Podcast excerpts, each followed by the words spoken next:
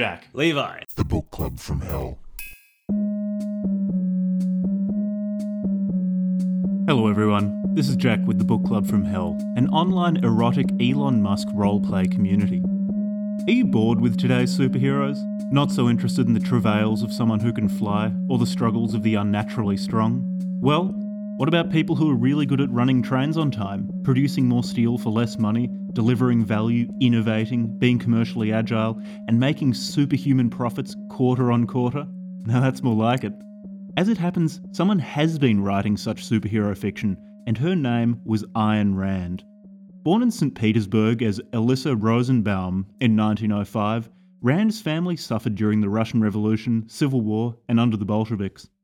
Emigrating to the United States of America in 1926, Rand began work as a screenwriter in Hollywood, going on to publish plays, novels, and non fiction works, most notably The Fountainhead, and the subject of today's episode, the 1957 1200 page doorstop Atlas Shrugged. It's a story which explores Rand's philosophy of objectivism, where Rand casts what are effectively commercially minded superheroes and collectivist supervillains against one another in a dystopian America, falling apart because of its lack of respect for industrialists and objectivists. Add to this a generous serving of Rand writing in her own sexual kinks, and you've got an overly long, bizarre, but nonetheless entertaining novel on your hands. Now, on the subject of objectivism and paying respects to the generation of prophets, Levi and I have an announcement to make. We've got a Patreon account. The link to it will be included in this episode's description. So if you feel like we're adding value to your life, please consider thanking us with hard currency. Enjoy. I had to change how I take notes for this book compared to other books that we cover for the podcast because it's so long. This will be probably the main thing I complain about this entire podcast. the book is so long. Yeah, it's absolutely not amenable to like, I don't know, Like, briefly summing it up. chapter by chapter or something like that. At least not for this show. Oh, yeah, nah, chapter by chapter. That would be an entire podcast season in and of itself. in which case, like, if you'd want a chapter by chapter, just read the book. Yeah, it's yeah. 1,200 pages Have fun. of, like, superhero fiction. it, I really think it most closely resembles superhero fiction. Yeah. much more than anything else because the characters all behave like superheroes or supervillains, and then you've got the massive humanity, like the other, the 99% of the human race just scurrying around beneath their feet. Beneath the feet of the objectivist titans of industry, the rational superheroes. it's basically like if Elon Musk was Superman, and instead of instead of having all of Superman's powers, he was just really good at organizing stuff and making cash. Yeah, I think it is basically a, a superhero a superhero story. Yeah, and the super villains. Well, it's, it's like it's a morality play. It's a or a morality absolute brick of a novel, in which there are two characters. There are three characters. There's the the mass of humanity is one. All the objectivist characters behave in more or less the same way, but uh, can be quite amusing. and then all of all of the scum of the earth, the irrational, all behave in the same way as well and deliver the same speeches. And they're my favorite part of the book probably. They're just as much as i will complain about Ayn rand in the course of this episode her ability to write characters who are just so detestable is incredible. Some of the characters like lillian hank rearden's wife is such an awful person. James taggart is such a piece of shit that's when she's at her best that and physical descriptions of people I've noticed it. She she must have been a hardcore physiognomist because you can immediately pick how good a character will be. Uh, I mean, how good morally, of course, based on how they look. So if she if she introduces a character and they're they're tall and they've got a a violent face, everything in this book is violent and ruthless. If it's good, if they have a ruthless, violent, well defined face with long lines that remind her of smokestacks of a well run steel foundry, then you know that character is going to be an upstanding citizen. Whereas all the gross characters will be like short, fat, with a big nose, and they stutter in their speech and their clothes all suck. I've I've actually I've collected a lot of her physical descriptions of the main characters, and my theory just holds for. My theory holds for everyone except for Doctor Stadler, whom we'll discuss, who who used to be good, which is why he still has that resi- the residual good looks. But as the book goes on, he gets uglier and uglier. So, where should we start? What do you reckon? High plot, plot summary, and then maybe set setting of like what's the world? Yeah, let's like. How about, can you Yeah, like sales quickly pitch. say what Atlas Shrugged is, and then we yeah, then let's we'll do a quick run through of the plot to give people a brief idea. It is not going to be an exhaustive description of the plot because that would take so long. No, no, no. It's it's twelve hundred pages. uh, yeah. So Atlas Shrugged is uh is Ayn Rand's uh, magnum opus with regards to fiction, at least, and I think probably her entire career. Um, so it turns out Yeah, I was probably look- her. I was looking at um, I'm pretty sure that she did not write any more fiction after Atlas Shrugged. She just wrote all Yeah, nonfiction afterwards. Um, yeah, which is really interesting. And I suppose it's it's a sci-fi summary of of her ethical outlook on the world, and um, it's also I, I think it's also a, like a social critique, both of like where she came from. So she she came from Moscow, um, from like Soviet Russia, and also like a critique of certain aspects of what she saw in in uh, in the US. Um, and that's basically like pursuing one's self interest um, and things like greatness, beauty, doing things just because it's it's awesome to do whatever the thing is without justifying it as like oh it's good for the world or it's good for this like social thing or it's good for society or something like that um, versus like what she i guess thought of as like essentially uh well the way that i heard somebody put it was uh should you live your life for uh, uh, no this is the way that she put it. She said should you for for centuries uh societies have been arguing over should you live your life uh for god? Or then it was like should you live your life for society or for a community or something like that? And she's like no you should live your life for yourself. And that's it. Um and so this that's like the underlying theme of what she like what she thinks um, and it comes through in all of her characters um, and the entire like structure of the society that she's uh that she's created. Yeah, it's good of you to bring up her her Soviet origins because I do think that informs a lot of her worldview, as like, naturally growing up in Soviet era Moscow would, and also the reception she received because the Fountainhead, which was the novel preceding Atlas Shrugged, and Atlas Shrugged, and Atlas Shrugged was published in the mid fifties, Yeah, fifty seven. so Cold War uh, was Stalin.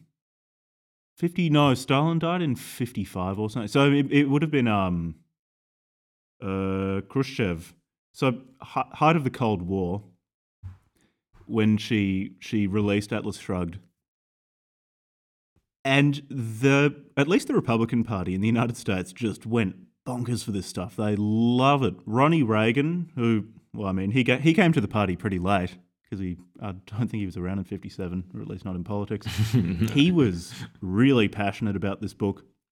I think in part too because during that period, many authors tended to lean left. And so you had this author who was saying just fire breathing right wing stuff.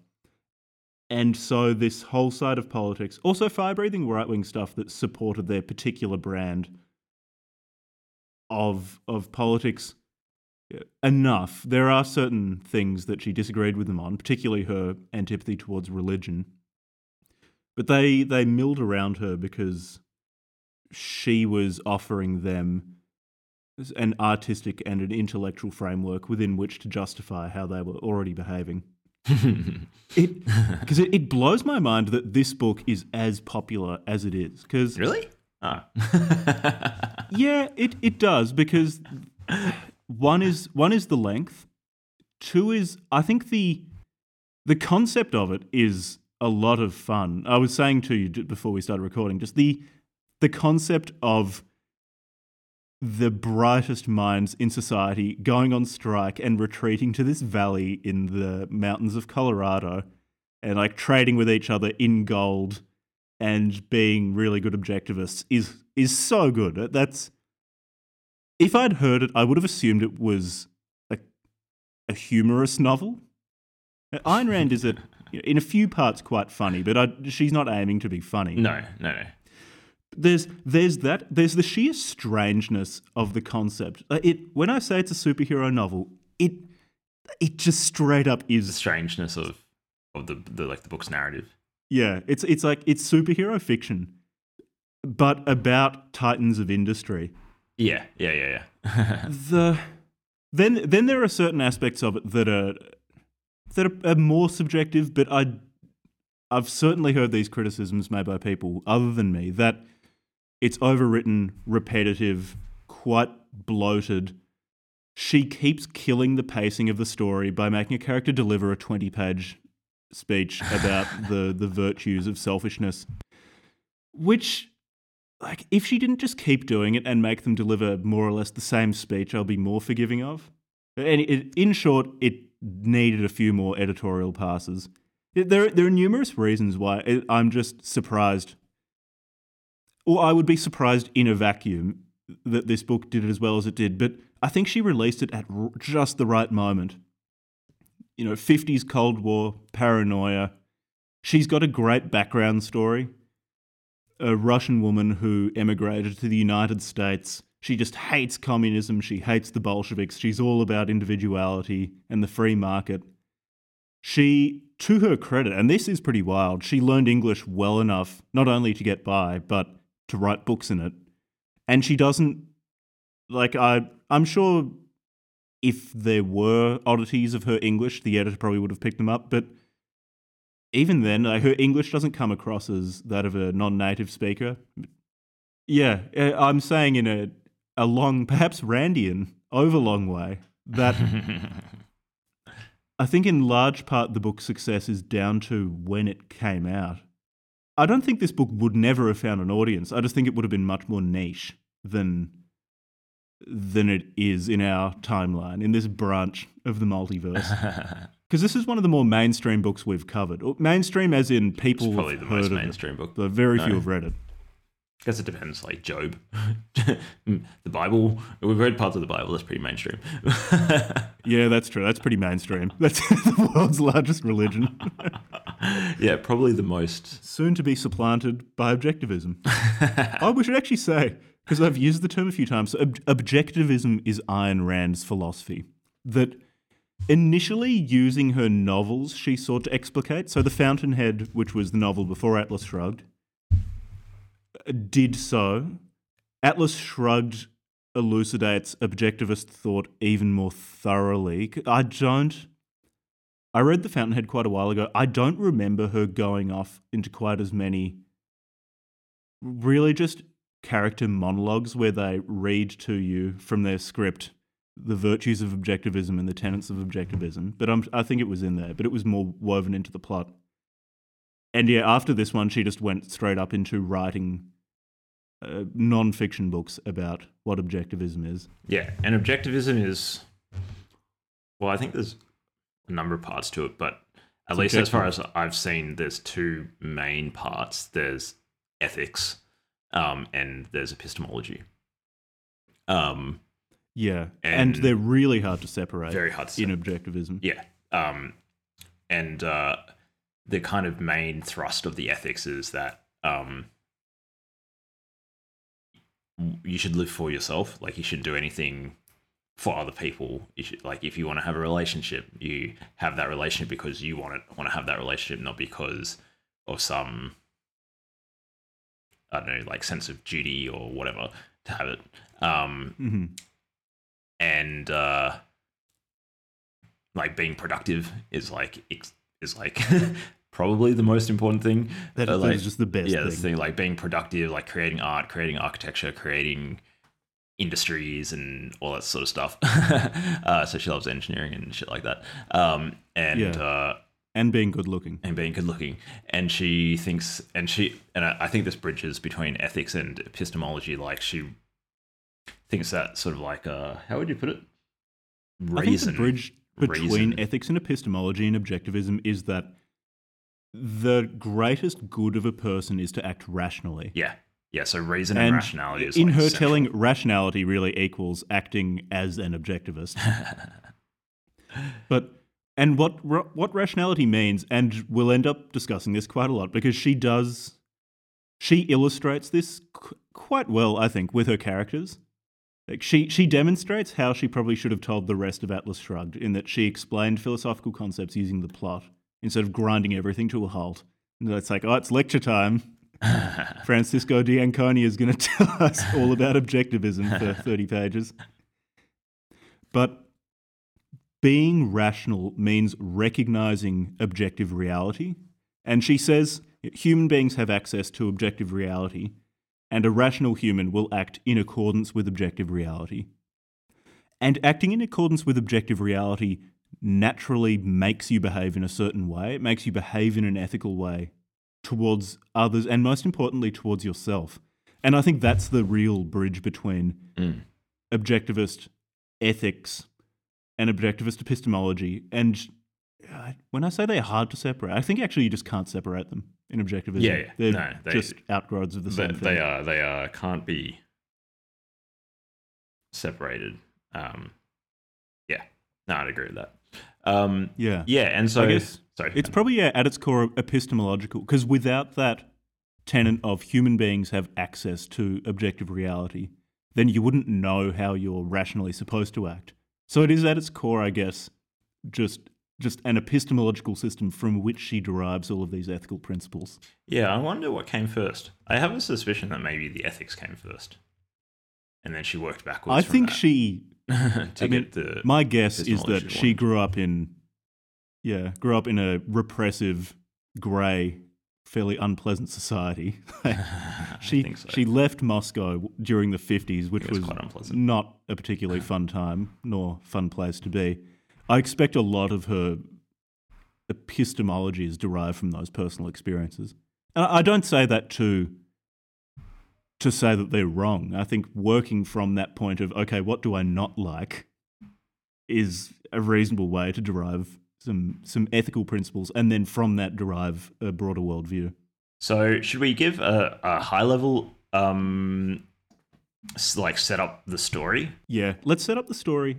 And as as we go through the story and meet characters, we can introduce the characters because a lot of these characters they're sort of like Orwell characters in that they just exist to to illustrate or to communicate a particular idea. For example, Dagny Taggart, who's one of who's probably the main character of the novel, or who just is the main character of the novel. I don't say, need to say probably Yeah. is an objectivist titan of industry. When it comes to running railroads, she's an absolute animal, just a monster. Uh, she's she's optimized as fuck. She's been doing her cold showers every morning. She's been doing her high intensity interval training. Um, and she is just an incredible businesswoman, but is being hamstrung by her shithead brother, who is who's the opposite of an objectivist. But these two characters, Dagny Taggart and her brother James Taggart, their role I feel is less to be compelling characters, which I didn't really find them to be, but more to illustrate tenets of objectivism. So Dagny Yeah. Taggart is is the objectivist hero whom we should model our behavior on and look to as a model of good objectivist behavior. And conversely, James Taggart refuses to take responsibility for anything. He's ugly. He's not very good at running things. He always runs away from difficult problems. And he's the opposite of rationality because he's, he does see on some level what reality is that he needs to behave in a certain way to run Taggart Transcontinental, which is the the USA wide railroad that that he and his sister run. But he doesn't behave in that way because it goes against his beliefs, which are incorrect beliefs. Yeah, here's a uh And the book and just just for the context, like uh it's interesting that um James and Dagny are like brother and sister, and they inherited uh, the the company from their uh, Yeah. from their grand their grandfather built it. So it's kind of this So was uh, Nat Taggart their industrial. granddad? Yeah, Nat Taggart was their grandfather. Um, yeah, so uh, it's like industrial American industrial aristocracy sort of vibes. Yeah, and Ayn Rand doesn't have a problem with inherited wealth, which I find interesting because Yeah. Going into this book, I sort of expected that she would resent it, but she basically says, look, if you're rational and competent and you can handle it, yeah, fine, whatever. In- inherit your wealth. So that was something that surprised me. So the book opens with with this situation where Taggart Transcontinental has it's been run by James and the board. I think the board is just this un- this ambiguous mass of people. I don't even know how many people are on the board, but they've been making stupid decisions for ages. And I think Dagny Taggart. uh, What is Dagny? Is she like COO or something like that? Uh, Dagny basically some- runs the like entire yeah, Chief railroad. operations or Yeah. uh, something to that effect. Basically, two IC who actually does everything, uh, but isn't the actual CEO. So I'm just looking for a quote that tells us about how Dagny looks, because she does look good, and that's really, really important. so you keep um keep telling us about the start of the story. I'm just finding my quotes on how James and Dagny look. Okay, so while Jack is looking that up, um, basically it's set in a futuristic America. Um, so it's a science fiction novel, and it's a uh, it's an America that is degrading. It's primarily set in New York, although Colorado is also another major um, part of the story, which we can get to. And uh, basically, for whatever reason, the society is corrupt, corrupted, such that uh, all the most industrious people in the society are, are being robbed in in various ways, in various sly ways, Yeah, by yeah. by the state essentially, They're or by taxed. or by um, appendages of the state. Um, and for some reason, the last, I think, if the timeline's correct, something like 10 years or something, um, Yeah. the most like industrious people uh, all of a sudden are like retiring or disappearing and no longer working, refusing to work. Um, and there's a, uh, a meme in the zeitgeist, uh, a question that comes up: Who is John Galt? And it's uh, supposed to sort of encapsulate the idea of like, well, I mean, I think there's maybe multiple meanings, but it is like, don't ask, uh, don't ask meaningless questions, and it's a kind of mark of like depression and uh, the lack of motivation of people to try to achieve things. Um, and yeah, so we get introduced to our main character, Dagny, who is an exceptionally brilliant. Uh, I think she trained as an engineer or something in university, and she's uh, you know obsessed with trains, obsessed with engines, all that sort of stuff. Um, and she's basically trying to uh, save her uh, her her family's um, railway company um, from the brink of destruction as her incompetent brother uh, essentially seems to be doing everything he can to to drive it into the ground. And so it's the Yeah. unfolding of of her her uh, her challenge with with her brother, but more broadly her her fight against um, this sort of uh, spirit of malaise in the society and the degradation of the society, and uh, all the things that she she has to do um, in her fight to do that to save her to save her yeah, family's and company. as yeah, and that's some aspects of Dagny's characterization become a bit more interesting when you see when you see her motivations for wanting to keep Taggart Transcontinental alive because she feels this deep connection to Nat Taggart. Her so it was her granddad, the guy who set it up. yeah, I'm pretty sure. Yeah, or maybe great grandfather. one I'm pretty sure it was grandfather. who set up. I'm pretty sure it's her grandfather. Yeah.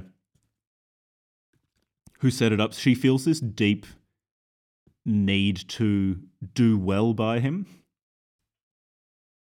Yeah, and, in, so I guess I, maybe she's doing that for herself. That she feels that she needs to live up to him in order to feel good about herself because it wouldn't be it wouldn't make too much sense for her to do it out of some feeling of indebtedness to him.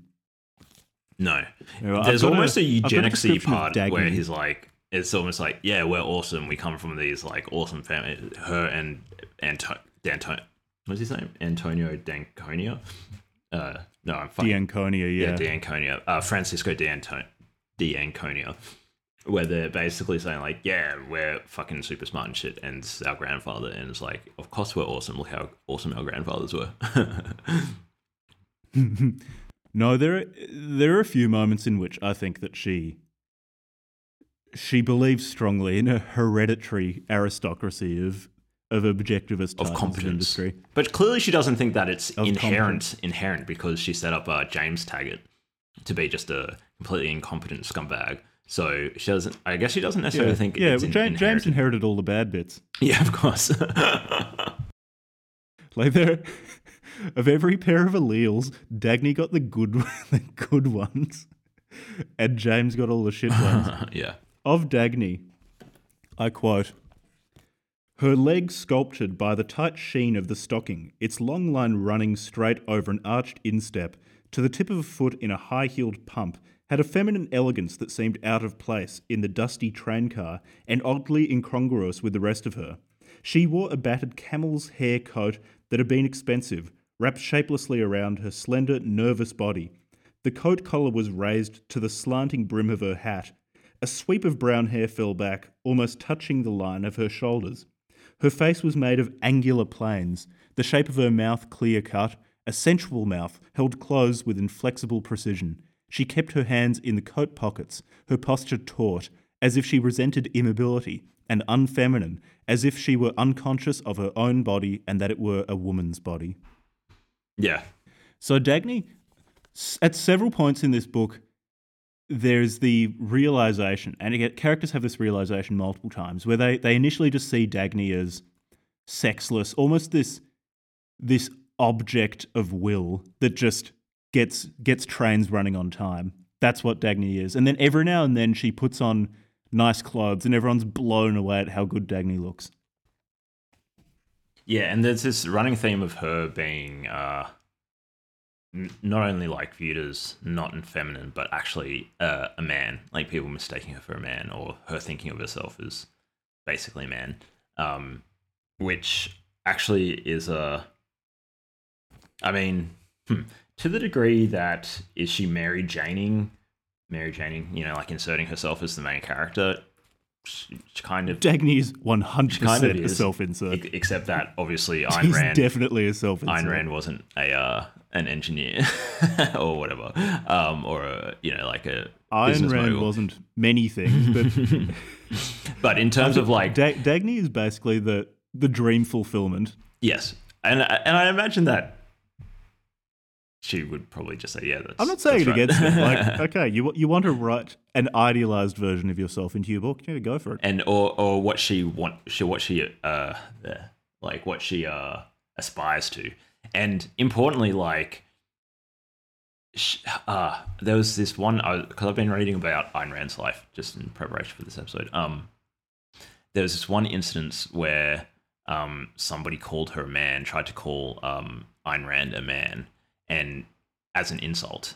And she's like that's the greatest compliment anybody's ever ever paid me. Like she was really obsessed with uh not necessarily being a man but i think that she had so many hang-ups about like the way that women were treated um and conceptualized with like in terms of intellectualism and stuff um that she really really uh idealized kind of uh masculinity. Yeah, and once we've gone over the plot, we should discuss her her view of women because I've heard this book described as very sexist and anti woman, and I Really? don't think that's I quite the fair. I think it is. It's more complicated than that. I, I thought and probably like, warrants um, us talking about it. Anyways, yeah, we can talk about that after we go through the plot a bit. But yeah, I, I almost got the opposite view. I was like, anyways, it's fine. Yeah, it's it's different. You, I've also got a quote here describing how James Taggart looks. So, a mirror hung in the niche behind the portable bar. He caught a glimpse of his own figure, the tall body distorted by a sloppy, sagging posture, as if in deliberate negation of human grace, the thinning hair, the soft, sullen mouth. So that's James Taggart. Remember the sharply defined lines of Dagny? Well, James is pudgy, he's balding, he's got a bad posture. And this goes for just every character. If they're good, they look good. If they're bad, they look bad.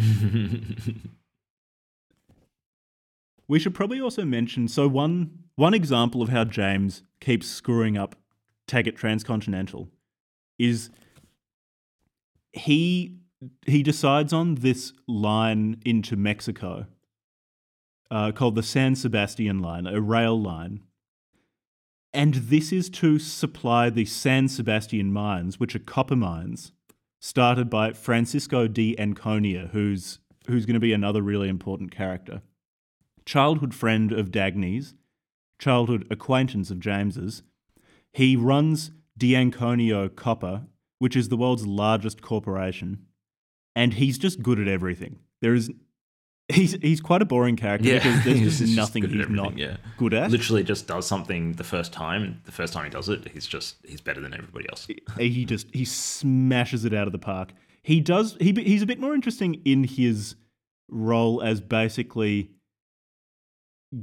getting of, of being in love with Dagny and just watching her move through a succession of other men, which oh, we'll we'll get to Ayn Rand's uh, sexual hang-ups or what look like her sexual hang-ups based on this book but also other books of hers that I've read. We'll get to that after the the plot synopsis because that's that's pretty funny. And oh, I've got a wait a sec. Yeah. So anyway, James Francisco d'Anconia tells everyone that he's he's made these copper mines in San and named them the San Sebastian mines in Mexico, and they're going to be incredible. They're going to be the best copper mines ever. No one bothers checking what he's done. Everyone just starts buying up. I think bonds of um, D'Anconia Copper. All of the the parasites of society put their money secretly into the bonds. And James Taggart has such high confidence in Francisco that he just builds a train line there. Even though Dagny keeps telling him, no, Mexico is a people's state, and they're going to nationalize that line in a second. They spend tons of money on it, and yeah, mm. eventually Mexico just nationalizes mm. the mines and the railroad, mm. and so Taggart Transcontinental loses money on it. Francisco d'Anconia was actually lying to everyone about how good the mines were, and so the people's state nationalizes just a pile of rocks and then starts demanding reparations from Francisco d'Anconia because he misled them into thinking that they were gonna they were gonna uh, requisition from him something valuable. I found that part very funny. Yeah, I really I'm not sure if it was intended to be comedy, but there are I a few moments when was. Ayn Rand is It's it's very funny. it's almost like, it's I'll give her satirical. the benefit it's of the doubt. She does it a, f- yeah, she does it a few times where she's quite funny uh, in a in a very particular way, but genuinely amusing. Francisco d'Anconia. Nobody ever wondered whether Francisco d'Anconia was good looking or not. It seemed irrelevant. When he entered a room, it was impossible to look at anyone else. His tall, slender figure had an air of distinction, too authentic to be modern, and he moved as if he had a cape floating behind him in the wind. People explained him by saying that he had the vitality of a healthy animal, but they knew dimly that that was not correct. He had the vitality of a healthy human being, a thing so rare that no one could identify it. He had the power of certainty. Yeah, so from that description, we know that Francisco d'Anconia, despite what it might appear in the first probably half of the book, he is a good character. He's a good person. And at this stage of the book, right at the start, he's this dissolute multi billionaire. Well, he- it doesn't specify exactly how much money he has, but I assume he's a multi billionaire if he's the owner of Yeah. and assuming I, I presume largest stockholder of the largest company in the world. he's got tons of money, but he's just this dissolute playboy who floats around the world having parties, wasting money on stuff, having sex with lots and lots of beautiful women. But every now and then, just making brilliant business decisions as well. So people still know that he's he's got it. Hence why they trusted him so much with the San Sebastian mines. Mm. But the, char- the character arc of Francisco will become more complicated. Should probably also introduce Hank Rearden here, because Hank Rearden is another very important character. Was there the was there anybody else first- before no, the Rearden second. that ca- that came that would The second of Dagny's conquest. Is there anybody other than Rearden who who who comes up uh, early in the book? Um, so we've got uh, oh, there's Lillian, Dag- Rearden's wife, which, and she's one of my favorite characters. D- Dagny James. Oh, obviously, uh, there's a minor character who actually I I think plays a more important role than maybe the amount of time he gets. But uh, what, what was his name? His name was uh, William This Eddie Willis. Eddie Willers. Yeah, he's like um, He's really important. yeah, he's like uh, um, Dagny's like confidant and Little bitch. little bitch, and, and and they were they were they were like childhood his friends. beta orbiter. Yeah, yeah, yeah. Special assistant. He's been he's been orbiting her since childhood, hoping that if he's been if he's nice to her, she'll let him sniff the chair she sits on or something like that. Yeah. He's a he's an important character, I think. When we get to discussing rationality versus intelligence, Eddie's a really good character for digging into that. yeah. So he's Because he's rational. He always he sees reality, and even when he doesn't like it, he doesn't look away. yeah. But he doesn't have the in the intellectual firepower that people like Dagny or Hank Rearden or Francisco have. Yeah. So maybe he's the only other important person because he ends up playing an important sort of plot role. Um, yeah. But yeah, he's so he's basically the two. I he, he's like uh, childhood friends, and uh, then ends up being like inside of Tate Transcontinental, like um, basically Dagny's like personal assistant or executive assistant sort of vibes. Yeah. And he's one of the few people in the organization that she can trust to get anything done because, as you said earlier, there are fewer and fewer competent people in America. And at this stage, no one knows why. They just, it's, it just seems to be getting harder to find them. And the, the ones, the few who are competent keep mysteriously, le- mysteriously leaving. So, for example, Owen Kellogg is a minor character, but he's a competent worker at Taggart Transcontinental, and he he just resigns one day, and Dagny's offering him pay rises, promotions, saying, "Take your pick of the jobs. I want you to stay on because I can trust you to get things done." And he's He just won't take it.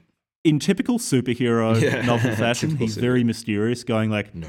"I cannot tell you why I've made this choice, Dagny." But you must trust me. I don't do it out of hate. I only do it out of love. I must. I, It's like it's a I have no fucking choice. Batman Nothing that you can say. Batman dialogue. Yeah. yeah, it's very Batman-esque. That's sure. And he he pops up a few times throughout the book in different roles. Like he's working as a manual laborer while I think it was I think it's Mr. Mowen who's some shit idiot irrational business owner who screwed over Dagny. And he's complaining about uh, how unfair it is that all of these businesses are moving from the East Coast to Colorado. And it's just because there's activ- business activity in Colorado and not here. Well, they need to stay here to give us a chance. And Owen Kellogg's just like kind of laughing at him while he's looking really, really good, stacking steel girders or something like that. yeah, rippling muscle, Anyway. muscles. yeah. She, she spends a lot of time describing how good he looks, working away manually. Uh, yeah, yeah. Anyway, Hank Hank Rearden is probably one of the is is another really important character. So he's another he's another superhero and a good a good one. So he's he's a steel magnate and he he just can pour steel like no one else. It's unreal. When you order something from Hank Rearden, he just fucking delivers.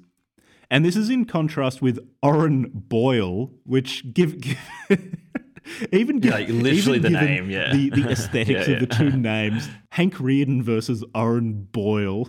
And Oren Boyle is also short and fat and ugly, whereas Hank Rearden's really tall with a square jaw. Masculine. really Stoic. manly looking. Yeah. Oren Boyle runs, I think it's it's like associ- Associated Steel, and he's a shithead. He's just full of excuses, never delivers anything on time, blames everything except himself.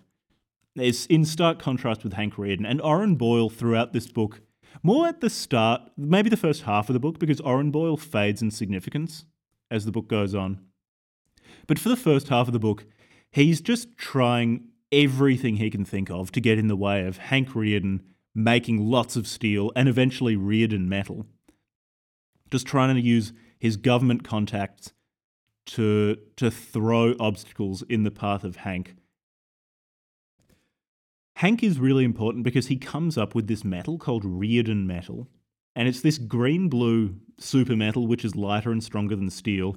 And initially, no one believes in it because it's untested, but also Oren Boyle uses his contacts in the press, in Washington, with the State Sciences Institute, which you know you can't trust because it's a state institution, it's there in the name. All of these organizations cast doubt on the safety of Rearden metal. I think the unions try to um, try to prevent their workers from working with Rearden metal, so it's really hard to find people to to make things with the metal. And that a lot of that is Oren Boyle's doing because he's not good at competing on his merits. He's only good at, at trying to undermine his competition. And the plot arc of Hank Rearden's interesting because Hank Rearden is obviously highly intelligent and in the area of business, very rational. He sees reality as it is and acts on it, which is why he's such a good businessman. But when it comes to interpersonal relations, he's quite irrational.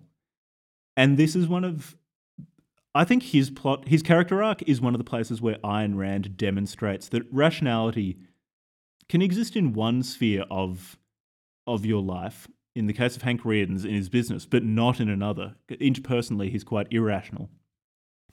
And through the character of Hank Rearden, she shows us that we really should acquire, we should come upon a unity, a yeah, yeah, unity of rationality throughout our lives. And he comes to be a rational man in his private life as well as in his business life. Through having sex with Dagny, I should say. Dagny just fucks some sense into him. Yeah, it's uh, yeah, that bit's. No, when I say that, I'm not exaggerating. Like his personal transformation of being pushed around by his wife Lillian, who is just revolting. She's such a good character. She's so unpleasant. Uh, and being pushed around by his family, who live rent free in his house and just constantly complain about him and talk about how he's greedy and selfish and never thinks of others and only thinks about business and how he's not. I think his Hank Rearden's brother, Philip, keeps donating to the Friends of Global Progress, which is just this cartoonish charity organization in the book. Yeah, and I think do Rearden, nothing but complain about Hank Rearden while taking his money. Rearden, all, yeah, Which is it's just like funny. paying for everything for these uh these people's lives, especially his brother. and Hank was also really he's pretty anti-sex initially. So Hank's Hank as befits all red-blooded, square-jawed men has just an animalistic sex drive. and probably just a massive dick, huge dick. Yeah, I- she did not describe his dimensions. dick. But I imagine he's very generous. What's that word that she really fucking likes? Angular. she likes things that are Yeah, everything's ang- angular. there are a few Ayn Rand words like angular, violent, ruthless, unyielding. yeah, yeah, Yeah, Because I bet remember all, when she all of described, those um, adjectives could be used to describe his penis. unyielding.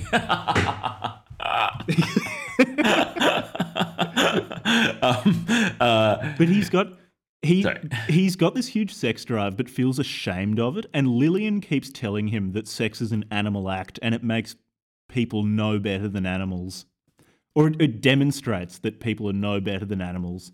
And Lillian is very anti-objectivist, and she also she's just constantly trying to talk him down, talk him out of making any big business decisions, constantly mocking him. Mm. But Hank Hank meets Hank meets Dagny, and eventually they have sex, and she becomes his mistress. And Dagny, through just probably how mind blowing her sex is, teaches teaches him to accept that basically if it feels good, it can't be bad.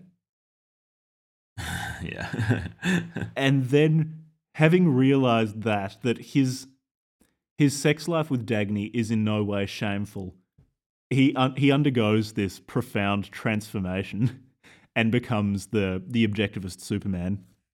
So those, um, so uh, maybe I'll just note here that the book is split into three major parts, or three parts. It, it essentially it could have been written as three separate books, each of which would be about 400 pages long, and would be sufficient. Mm. So you could have read it as a trilogy.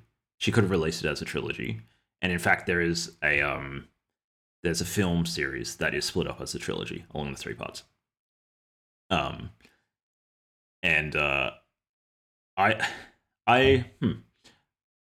I think if you're going into the into it, I would uh, I would encourage people if you say if you any of our listeners are gonna potentially read this book, um, think of it more as like a trilogy.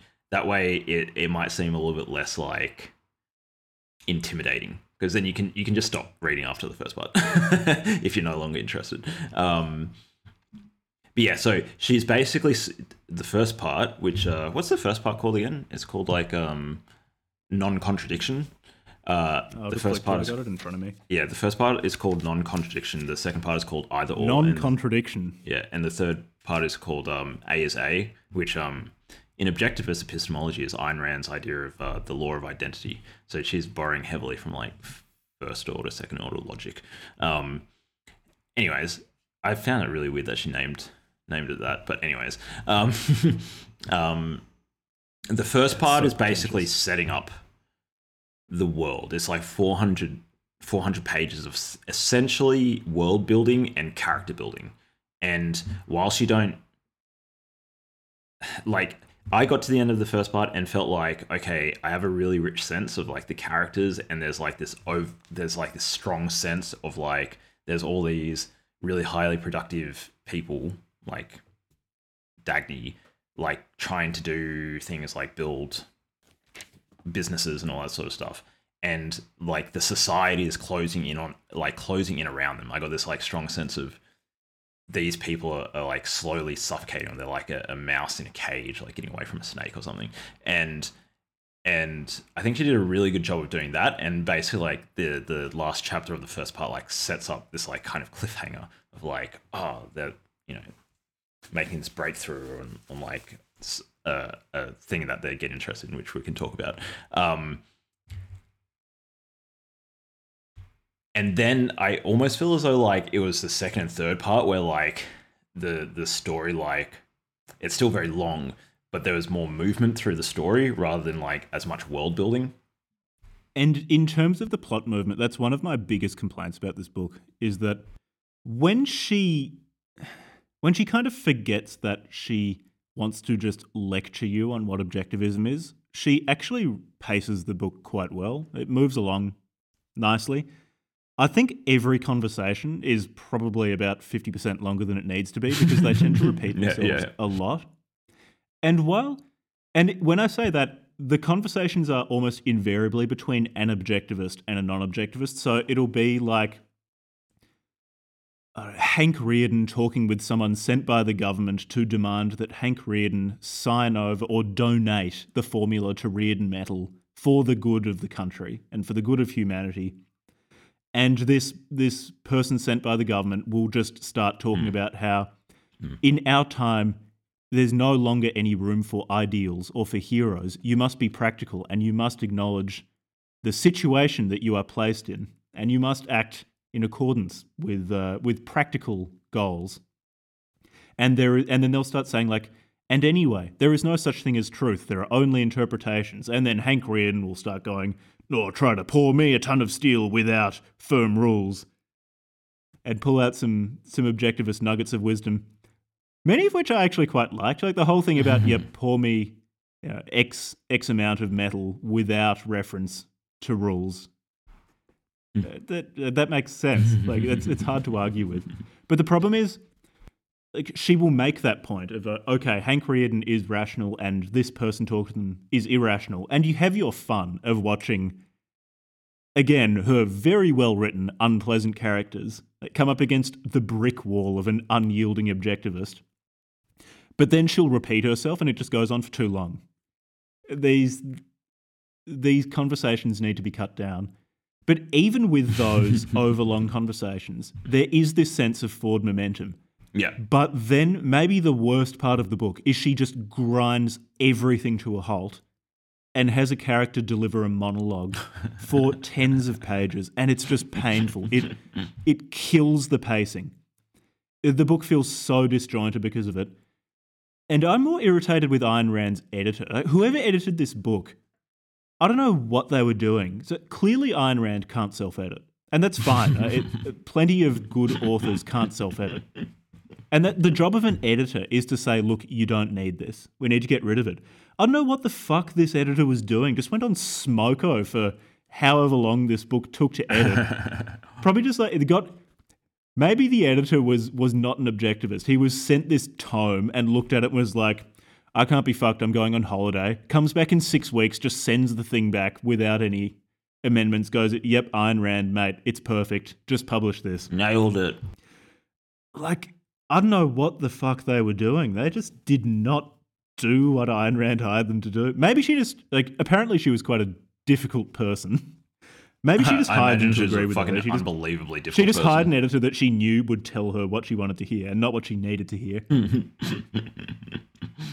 like she's she venerates being uncompromising. Like this, is- this is like a key part of, of her entire philosophy. It's like no, do the thing that you think is the best thing to do, and don't compromise on that. Don't fuck around with any of these like plebs that want to like cut you down. So yeah, this is like, like obviously The thing is, She and this is one of the option. problems with her philosophy, is you could equally say that about the editor, telling her, no, you need to change this. yeah, both of them are just like like, not backing down. so long as so long as there is only one actor in the world with any sort of uh, any sort of capacity to change the world around them, objectivism works. as soon as you have two who might have differing points of view, it it becomes a lot more complicated. it's like trying to get But objectivists it's- to like That's probably the together. worst bit about the book is that she keeps have she keeps just grinding the plot to a halt so she can tell you about how clever her philosophy is. And those parts I just hated. They're so bad. They they really hurt how good the book is. Cuz like she could have had just one or two of these speeches because they tend to be just the same. But she just can't help herself. She just she needs so many of them. Yeah, this was. Hmm. Anyways, so it gets so back to the plot. End of part one. Yeah, Basically, Rearden.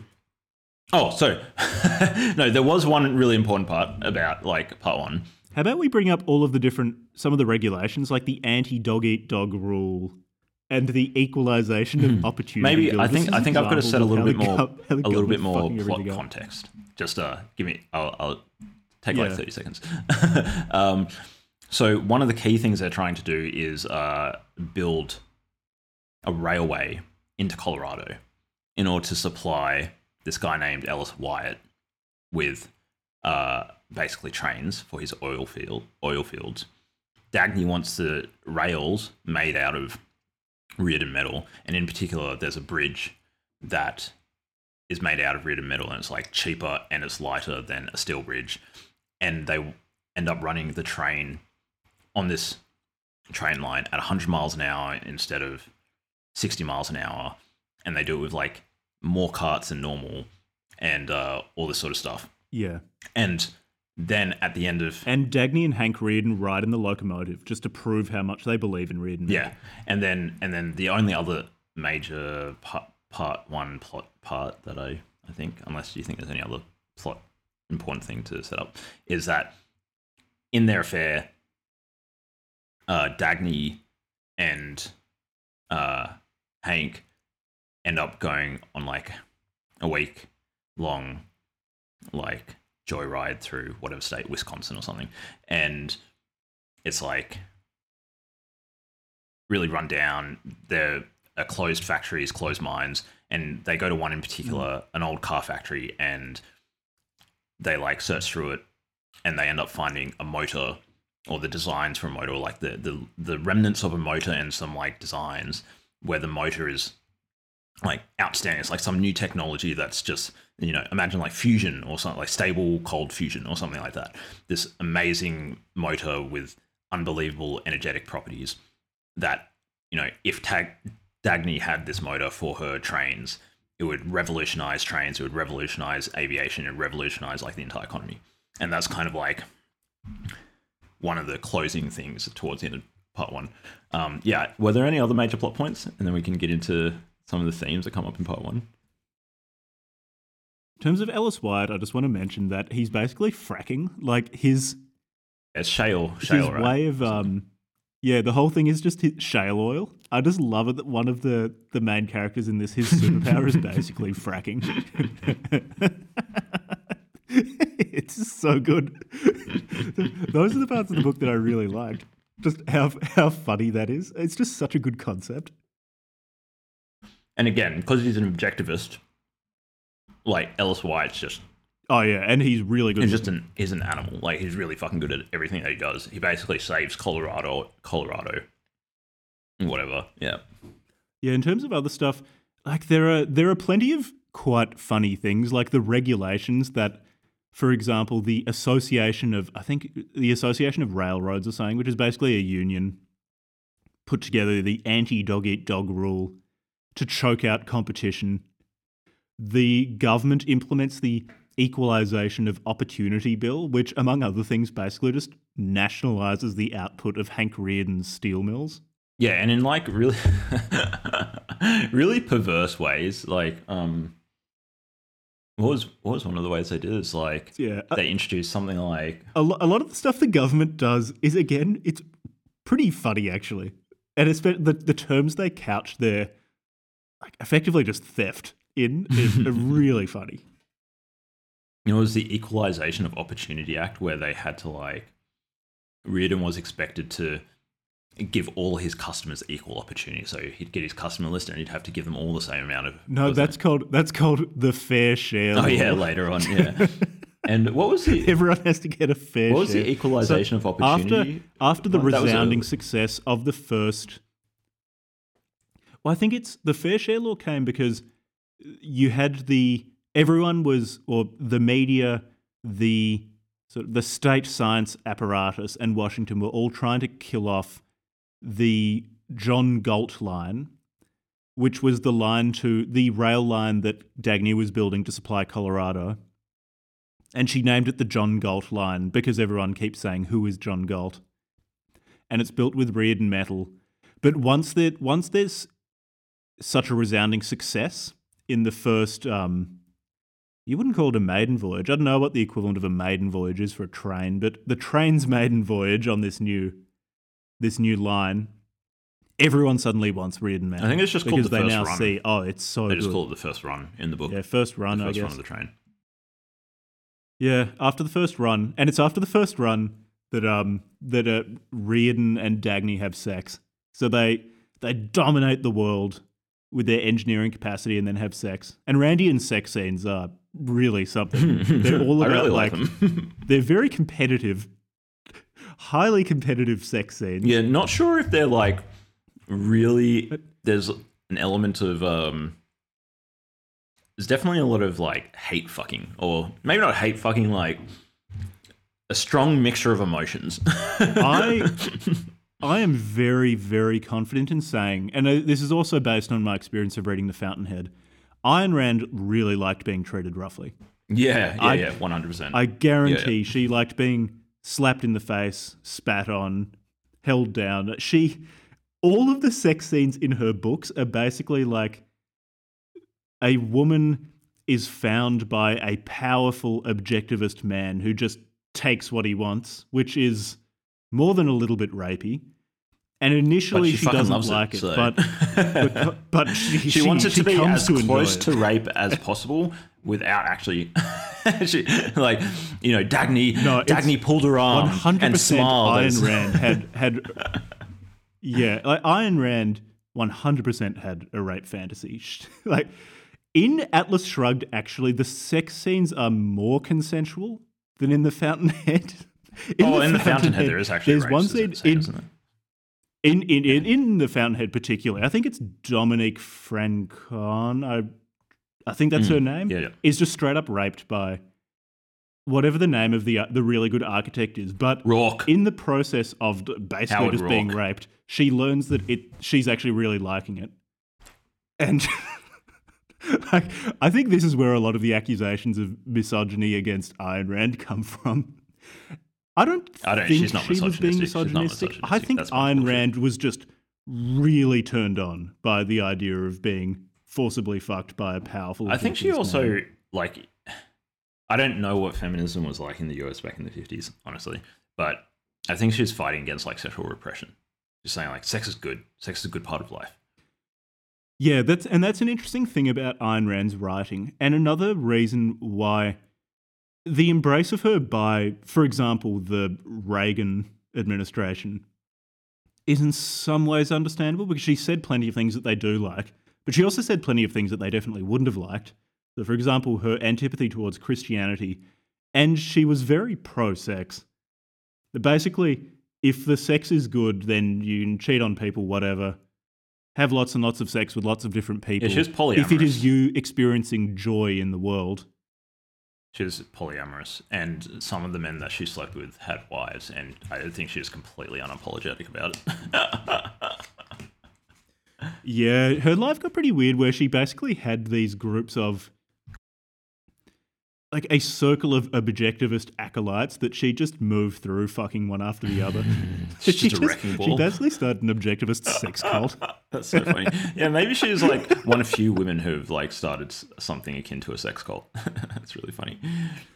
Yeah, so uh, good on her for that. She didn't give a fuck, man. She just she sent land No, she- free, she really motherfuckers. did not. yeah, we are. Yeah. and I Yeah. guess this is just my bias. It looking at pictures of her, it looks like she'd smell like cigarettes. oh, and I don't fucking find that oath. Yeah, no apparently shit. other people did. I bet you she's. She looks like she smelled like an ashtray. I mean, those are people back then just smoking all the time. What, that was probably back in the era when like doctors would recommend smokes, right? yeah, smoke The good old cigarettes days. will make you healthy. and everyone in this book is just constantly smoking darts. so one of the things that I really In fact, in fact, a cigarette brand is a major plot yeah, point. yeah, yeah, yeah, the dollar sign and a cigarette. she, yeah, no, she she loved forcible sex and cigarettes. I think those are probably the two Hmm. guiding lights of her life. So um, maybe I would say like okay, so going into the book, um, I mean not going into the book, but like throughout the uh, first part of the book in particular. Well, I think maybe setting up um, Francisco and Dagny and Rearden in particular. Um, they're into like Mm, metallurgy and engineering and that sort of stuff. Um, I really like that because I really like engineering and shit. like, um, and I like, uh, yeah, like she was basically just like jacking Levi off. like, yeah, fucking engineering, yeah, fuck yeah, fucking buildings, trains and shit. There was one Uh, I-. I was I, think like, the best scene of the Iron. book is the first run. The first run of the train on the um, the John Galt line is, I think, the best part of the book because that's where it's exciting. They're talking Yeah. about how fast the train's going, and when they go over the Rearden Metal Hmm. Bridge, which is this new design that can only be built with Rearden metal, she makes a comment about how the only thing that's keeping the you know these tons and tons and tons of locomotive afloat above this this valley uh, human ideas put into the world. And when i read that i thought yeah that's that's really fucking cool. I like that Rearden and Dagny got on the train, not just as a plot point, but so leading up to the first run, all their detractors were saying like, "Oh, this council of like the National Council of Metallurgy or whatever, or the National Council of I don't know, like tr- trains or something, uh, denouncing this." uh, you know, it's dangerous and or whatever. And they were like to Rearden or Dagny, hey, um, how do you know it's going to work? Like, how, you know, how are you going to prove or how are you going to um, assure people that it's safe? And I think Rearden said in response to a question to that to that effect, just said, "Well, I'm going to, I'm going to be on it myself." And he got on himself, and it, it- Yeah, that was pretty cool. and it goes back to that old uh, engineering, um, like the idea of skin in the game. You know, like if you're making a decision, then you should have, uh, you should bear the consequences of that decision. So not making decisions that um, where like you can't, where you can like get out of accountability. And uh, the old engineers from like was it like Rome and Babylon and stuff, um, like builders, architects, bridge builders, um, they were expected to like be there at the opening of the structure. so like, you know, like the Roman Mm. bridge builder would have to stand under the bridge or something with his family for like, or like live under the bridge for a week. Um, some shit like that, so that it put their skin in the game. So if you fuck up, like you're gonna die.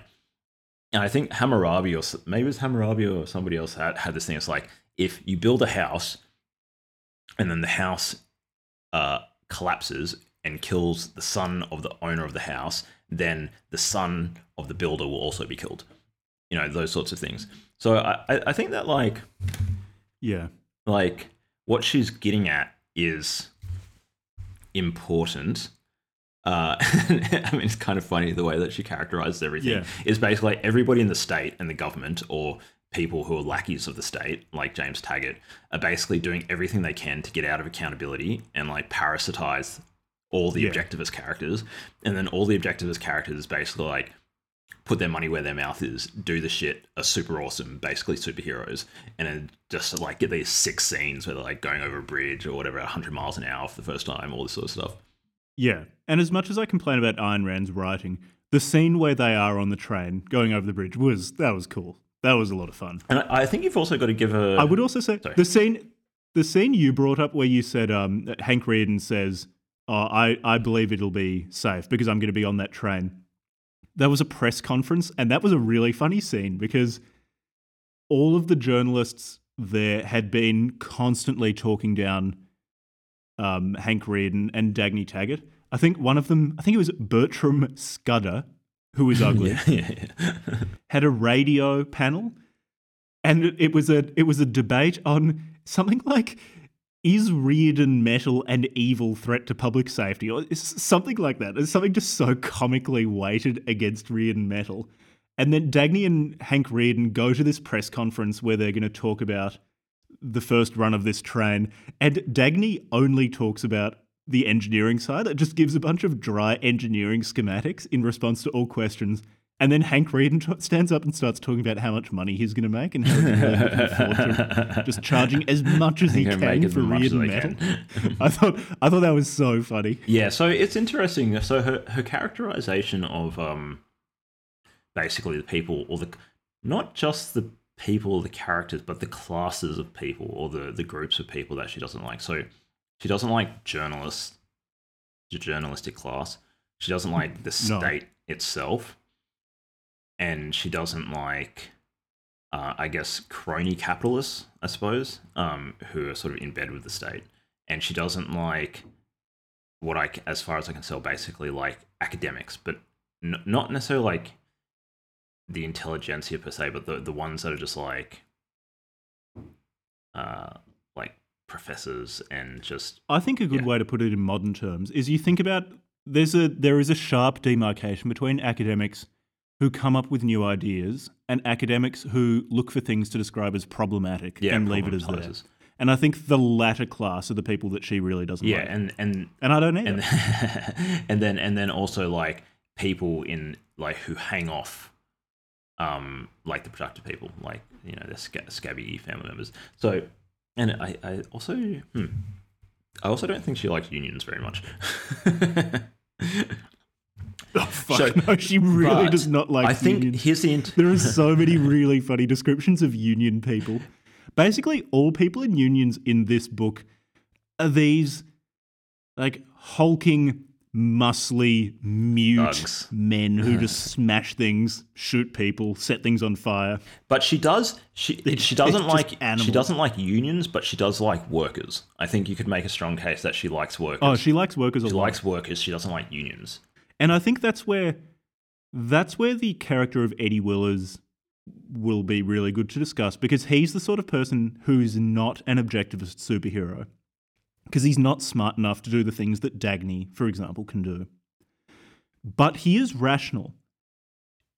And uh, so she has a deeply hierarchical view of the world where people like Eddie Willers exist to be led by people like Dagny and Hank Rearden. And they can be very useful to those people. But ultimately, they need those objectivist heroes, whereas the objectivist heroes don't actually need people like Eddie Willers. Yeah, yeah. There's actually a a line where she's uh arguing with the unions who are trying to say like we're not going to let our workers work for you, and she's saying like fine, sign a contract saying that you know none of our union workers will work for you, and she sort of challenges them to like she she says like basically I'm able to man a train. I can run the train myself, but your union, your your your workers can't run a train track. and so she's saying, like, I don't need them. They'll come and work for me um, because they want to. Um, yeah, superhero basically. I think what she's saying there is in large part a response to Marxism. So later in the book, she describes two types of, she calls them um, mystics. These people who are anti rational, anti objectivist. And you have mystics of, I think, of the spirit, and that's basically Christians or religious people, and mystics of muscle who are Marxists. Mystics of muscle. And in the in the part that you described, where Dagny Taggart is telling the union members or the union leaders, "Look, I can I can run a train myself, which is what your men can do, but I can also design, say, a train line and make it run, and your men can't do that." And I felt like this was a direct, this uh, very intentionally and pointedly contradicting what Marx and Engels said, where they believed that the origin of value is in manual labor. And what Ayn Rand is saying through self insert Dagny Taggart is that no, ultimately, actually, value comes from people thinking and creating new ideas and then putting them into the world. And yes, it's useful to have people who can physically labor to instantiate those ideas, but it's actually it's much harder and ultimately more important for someone to have those ideas first. Yeah, there's a. I, I think yeah, you've you've nailed it. Um, that's exactly what's going on, and there is this. I think it's probably a false dichotomy, but um, you know, like Das Kapital, That was exactly what I wanted to say. yeah, Yeah, yeah. Das you're Kapital, right. Das Labor. Like, does the capital need the labor, or does labor need the capital more? Like, who's more important? And it's like the she's coming from Soviet Russia, and Marxism is very explicitly like the capitalists can't do anything without labor. Ultimately, through the law of imputation, like you sort of recursively go back from every single product in the economy. Eventually, it gets to either raw material or some labor. So, therefore, everything is a product of labor. Therefore, the capitalists are like basically taking, you know, parasitizing labor and taking the excess value off their labor and, um, you know, stealing from them through profits. So, she's like that, those sorts of lines, she's directly attacking, um, I suppose, the, the labor, the, the, the labor side of that, of that The debate labor theory of yeah, value. labor theory of value, but particularly the Marxist theory of value. Um, yeah. And it it makes a lot of sense given that she she grew up in Stalinist Russia.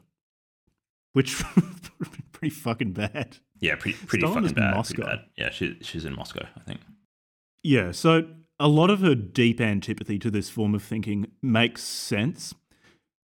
But just because someone's someone's reasons for believing something are understandable doesn't make those ideas Correct. And I agree with you completely where it's a false dichotomy. Actually, you need both. You need someone to have these ideas, and then you need manual laborers to instantiate them. And it is true what she says that, okay, as speaking as Dagny, I am also capable of driving the train, but I can also have these ideas, whereas your union members can only drive the train but can't have those ideas. That's true, but in terms of dividing up your time, if someone who's capable of having great ideas is spending all of their time also physically instantiating the ideas, then their their productive capacity is just so diminished. Yeah, and I guess this is not a. Uh, So I- it ends up as we sort of mentioned earlier, like it's not really labor necessarily versus Dagny. It's the unions versus Dagny because she ended up getting a bunch Yeah. of volunteers who she didn't pay them. I think I, I'm pretty sure they were volunteers. Come and man. the Yeah, they all put their they all hands put their up hands they up wanted and to they be wanted to help her. And then there were also a bunch of people who volunteered to guard the train line without being asked. So Yeah, well, not even volunteer to guard the train line. It's Dagny's in the locomotive looking around. She just notices all of these people from Taggart Transcontinental who have shown up with guns to guard the train line to make sure nothing happens. Which, just as a historical note, like, it's really them. interesting that actually during early industrialization, well, yeah, yeah, throughout probably like the 20th century, unions did do a lot of that sort of shit. Like they did destroy factories and, and stuff, um, and hold hold those sorts of like capital investments hostage. So I think she's there's I don't know enough about the American context she's writing in, except I can imagine that there's probably a background of like those sorts of events happening that she's sort of like, no, people like the laborers will defend the capital if they believe in what's happening. It's not. It, it, it's not like it. Like the capitalists just have to hire armed guards to suppress the workers. I think that's what she's trying to say. Like the people are showing up and supporting the train because they believe in something. Yeah. Yeah, well it's this it's this distinction between intelligence and rationality that I think is a really good way of examining most things that happen in this book. So for Ayn Rand, rationality, this ability to to recognize the objective world and then to act accordingly is the most important thing. You need to be rational. It's really good to be intelligent, but it's not the same as being rational. And so in this case, the manual laborers she would probably regard as not particularly intelligent, but But they're rational, rational. yeah. So they see that in yeah, in this new train line there is something really special and they want to be part of it. And even though they couldn't build it themselves, they want to protect it. Yeah, the the rational intelligent axis is a I felt was quite a useful way for me to view the different characters in this book. So, for example, Eddie Willers, moderately intelligent, very rational. Dagny Taggart, just fucking optimized in every way. Very, very intelligent, very rational. Dr. Stadler, whom. Uh, actually, no, he would have come up already. So he's this really. He's a brilliant physicist, so highly intelligent, and was the te- one of the two important teachers at Patrick Henry University of three very important students. So Francisco d'Anconia, whom we've already mentioned, Ragnar Danneskjöld, who was when I heard this character first So brought up, good. I actually So just started good. laughing. Ragnar. Who's- So funny. Who is a an objectivist pirate I fucking love who's that. sailing I around the high seas with his pirate boys, attacking, attacking stuff. government vessels or like and shipping sinking their ill-gotten gains. sinking at D'Anconia's um, copper, copper, like ships carrying copper and stuff like that. Yeah, yeah. Or when the government finally forces Hank Rearden to sign over the formula of Rearden metal, uh, Ragnar is sailing around with Bronze Age pervert at the helm, sinking all of the boats carrying um, Rearden metal, so no one can benefit from the theft of Rearden metal. Really, like Ragnar was Bap. Ragnar, yeah, Ragnar. I imagine Bronze Age mindset was basically just written with Ragnar in mind. Like if we actually map Ragnar is also just ethereally beautiful. ethereal. Uh, uh, Rand makes sure to say on several occasions that Ragnar is just stunningly good looking, unbelievably handsome. I think we could map a number of the And- authors from previous Book Club from Hell episodes onto on, onto characters. So Bap would be Ragnar. Um, I think that uh, I think Yeah, that Solanas would be Oh, Dagny. and and because Ragnar wanted to be a philosopher Yeah, as well, yeah, yeah. so he's even more bad. I think Solanas is Dagny. She's a groovy, groovy, hardcore, you know, man stabbing bitch.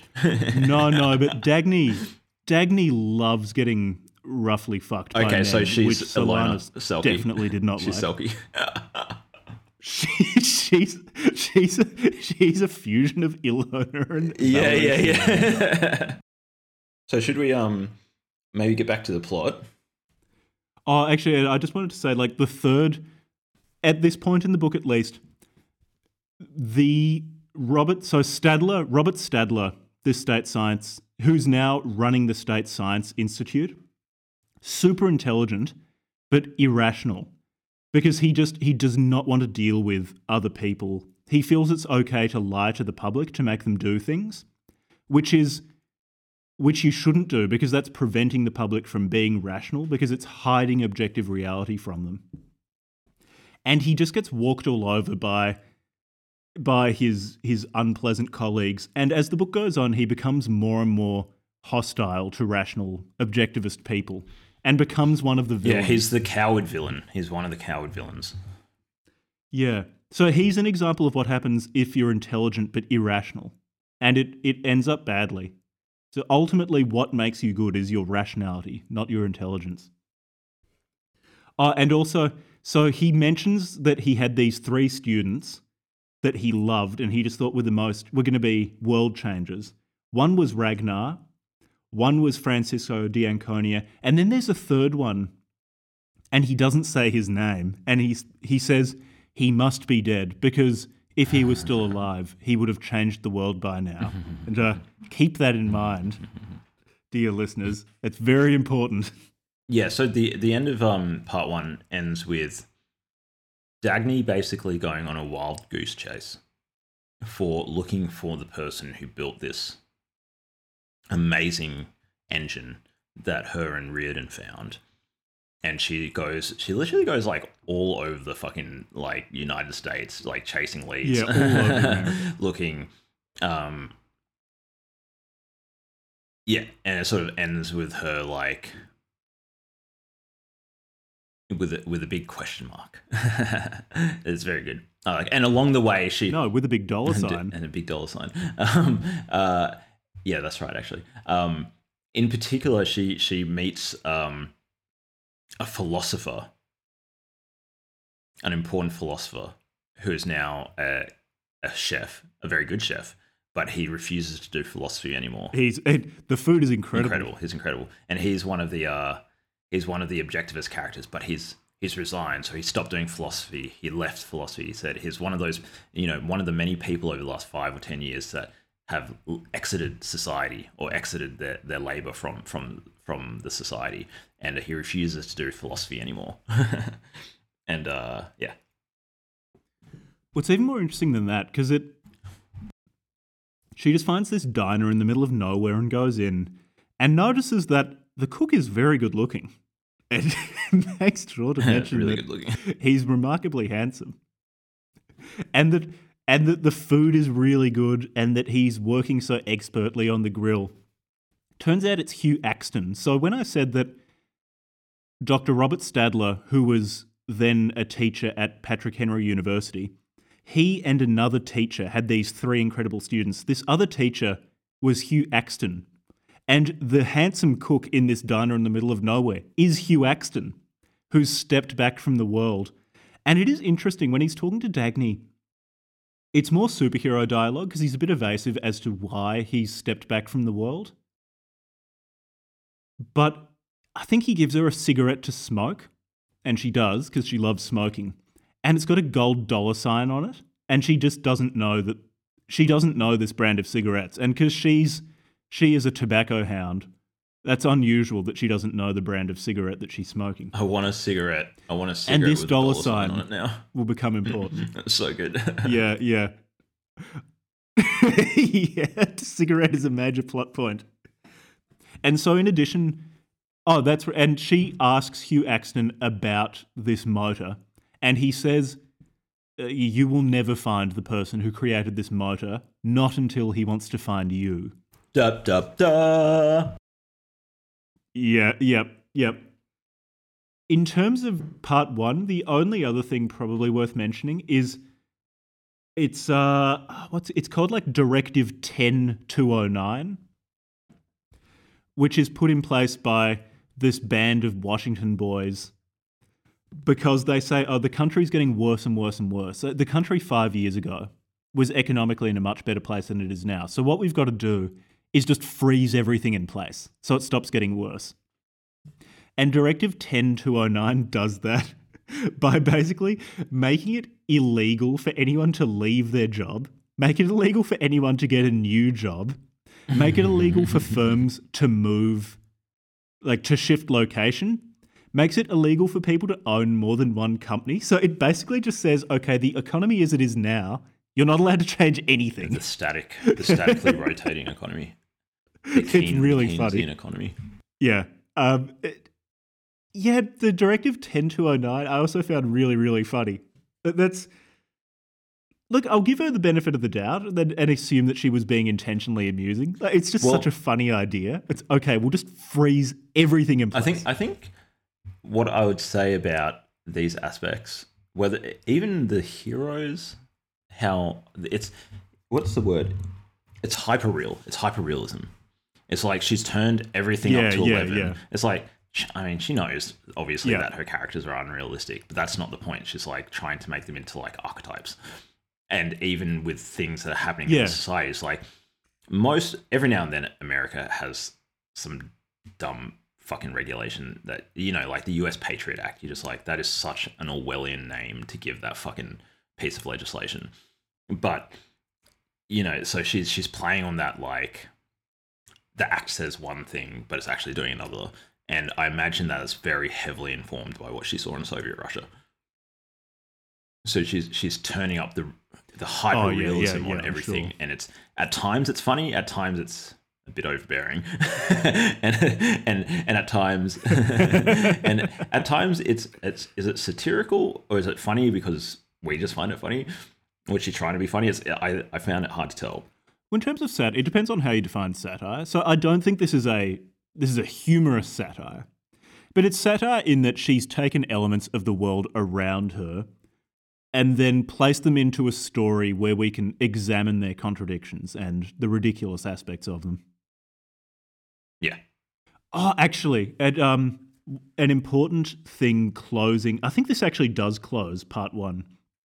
So Ellis Wyatt, the the fracking superhero, told Dagny and Hank Rearden that if the government pushes him too hard and if the government makes it impossible for him to operate, he's going to try to bring down as many people with him as he can. And when Regulation 10209 is passed, it's going, what it does, among other things, is it just basically kills Ellis Wyatt's business. And it's going to Yeah. make it impossible for him to keep operating. So what he does is he just blows up his entire oil Yes, fields on fire. in Colorado. And um, it's something like it, there's a scene where Dagny's trying to reach him really quickly to stop him from doing something crazy. And she finds the oil fields on fire and she finds a note there somehow that says something. It's from Wyatt and it says something like, I've left them as I found them. They're all yours. Which is just reinforcing this point that Ellis Wyatt was capable of having these ideas to make this plot of land productive of oil. And without those ideas, no one else can do it. So he says basically, like, I've left it as I've found it, you know, unusable without my ideas. You know, try your best to use them now. And this, this, uh, this huge inferno will be a symbol throughout the book. People come to call it Wyatt's torch because no one can put it out. And the government tries you, the Wyatt Reclamation Project, to basically put out the fires in the oil fields, but they just can't do it. Without Ellis Wyatt, it do, it's not happening. And that's how the first part ends with Wyatt having set all his oil fields on fire and then disappeared himself. Vanishes without a trace. I did find that pretty cool, actually. So, part two I'm not sure how long the gap is between the end of part one and the beginning of part two, but at the beginning of part two, energy shortages are already starting to bite because now Wyatt's gone and there's just not nearly as much oil floating around. So people are already having to go without heating and stuff like that. And that's something I think Ayn Rand does well Mm. is the gradual decay of society in Atlas Shrugged. So when the book starts, things aren't great, but people's lives are relatively untouched. They're not too bad. Whereas by the end of the book, it's uh, America is just falling to pieces. States are seceding. There are civil wars within these states which have seceded from from the rest of the United States. It's just complete chaos. People going around in horse-drawn carts. That is that is an element of the book that I, I did enjoy. I I think that she did a really good job of um. You you could interpret this as a uh, as a warning. As a warning to to America. About basically. I don't even like. I mean, yeah, you can interpret it that way. I think it's pretty explicitly a warning. Yeah, though. yeah. Um, well, because the other interpretation is you could interpret it as a description of what was and has been happening. Um, I mean, like, what do they call it? Uh, you know, like the road to serfdom. So she was friends with von Mises, and von Mises was just like no, like had no tolerance for any like social policy at all. He's just like, no, we need like that is a slip. Like it'll just like ratchet towards. It starts here. It starts at, you know, uh, at time t, it starts with a little bit of s- socialist policy, and then at time t plus n, it'll just be like become full full blown socialism. And her, so like um, von Mises, notoriously pig-headed, oh not pig-headed, like stubborn, um, and obviously Ayn Rand, notoriously stubborn as well. So I imagine they just like amped each other up, and, and so what she's Probably had. yeah, maybe I, I probably don't interpret von Mises as having a sexuality. He's like angry old man, but uh, yes, perhaps, um, perhaps she uh, lured Ayn Rand put, put the yeah, yeah, um, yeah. So she might have also been describing like this is this is a warning of, and it's a description. It's a warning of what will happen if America keeps on going down this route. Um, Yeah.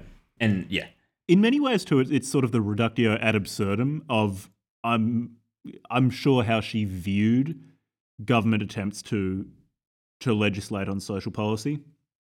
He said, "Okay, let's let's push this to the extreme." So all of the bad characters just keep talking about how I'm only interested in the public good.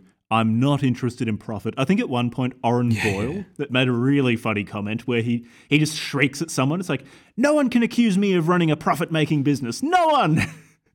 it is just such a good line yeah, so good. and uh, and he he meant it as a good thing. It's you know, look how virtuous yeah. I am. My company has never made I've a never profit. made a profit. yeah, yeah. Yeah, I can't be accused of making profits.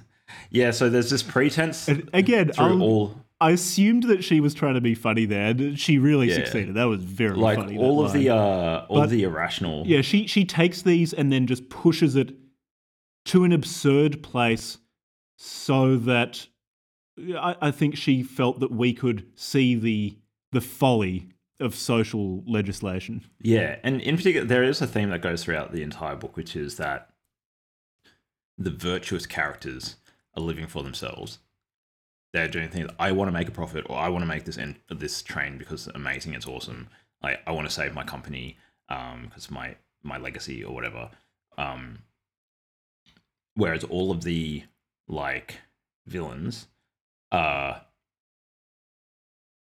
always apparently motivated by selfless uh by selflessness so doing things for other people you know the classic example being like Well, they they tell everyone that that's Yeah. what they're doing. Very very performative. yeah whereas obviously they're also like enriching themselves or whatever you know um and the classic example of that being Yeah. like the, the friends of the planet or whatever it was um organization the the friends of Yeah, global Friends progress. You mean? Yeah yeah, yeah. it's just such a So good good. name. This is the thing with Ayn Rand. It's or with many of the books we discuss actually. once you've read this brick of a book, it's quite funny to talk about in hindsight. It's just like this. It should be 400 pages long. a four, if it were four 500 pages, I could recommend it pretty comfortably to people. Because there, there are so many really, uh, genuinely very amusing things in the book. Yeah, I I didn't have to like it. Yeah, it is very long. Like strap yourself in if you're gonna read it. But yeah, I I didn't mind that. I found it forgivable. I probably if I was gonna if I were gonna edit it, I probably wouldn't cut it a huge amount. Like I I reckon. Yeah. Personally, me, there's, you know, there's so much in this book that's so repetitive so, for example, every time there's a scene of an objectivist and a non objectivist disagreeing with each other, just one of those will be quite funny, except yeah. she has so many of them that go on for so long, and they all say more or less the same thing. There's just, there's so much redundancy in here. Yeah. And these sort of things, they don't drive the plot forward. They don't tell us anything more about the world they're not really serving any purpose other than letting us know that this particular character is good, this particular character is bad, but we know that. Yeah, we know that just from the disc- physical so, description. Yeah, I guess. yeah, from from the physiognomy of the characters, we already know that.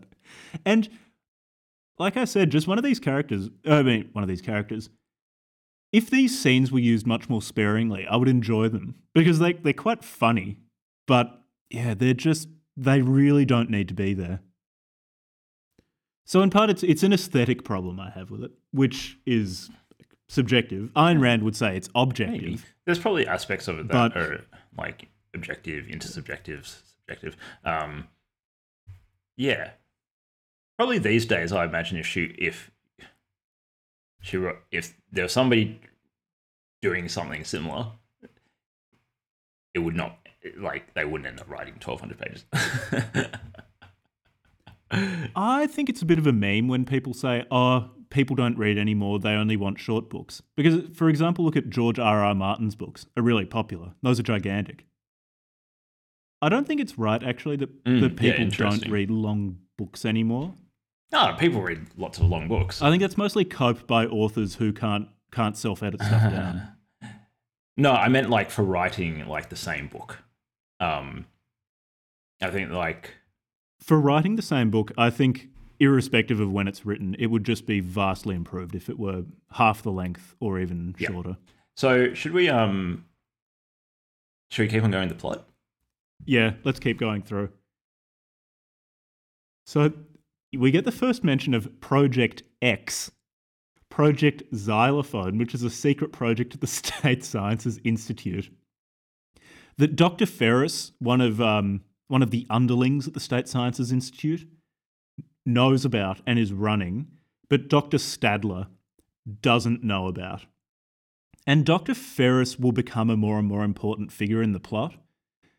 He's he's fairly intelligent but very irrational, and he he, he writes this book called "Why Do You Think You Think," which basically just talks about how truth doesn't exist and any feeling that a human being might have as to whether something is true or not is just a figment of their imagination. And and uh, it basically just says everything that is the antithesis of objectivism. And Stadler is like the state the state scientist. Yeah, yeah. Both of them are working for the State Science Institute. It's just at this point, Stadler is still somewhat redeemable. He's he's not very rational, but he's rational enough to dislike a lot of the stuff that Dr. Ferris is doing. But Dr. Ferris is just irredeemably irrational. He's just a bad mm. person. And uh, and for context, they're using uh, Stadler's reputation with the public, like good reputation, as leverage for basic like their authoritarian or their corruption, like doing stuff and and sort of like not necessarily running by like public public uh, announcements of the Science Institute. Um, they're not actually running it past Stadler. And this is a, I quite liked this part because it did talk about a problem I see in science where Stadler doesn't. So, okay, so f- Dr. Ferris doesn't really believe what he wrote in his book, Why Do You Think You Think? He wrote it because he said it will make the public feel better about not being able to think very well if they if they're told, "Oh, don't worry, no one can think, so it doesn't matter if you feel inferior. Everyone's bad." Mm. Mm. And he does this to get funding and to make the public feel better about science. And Dr.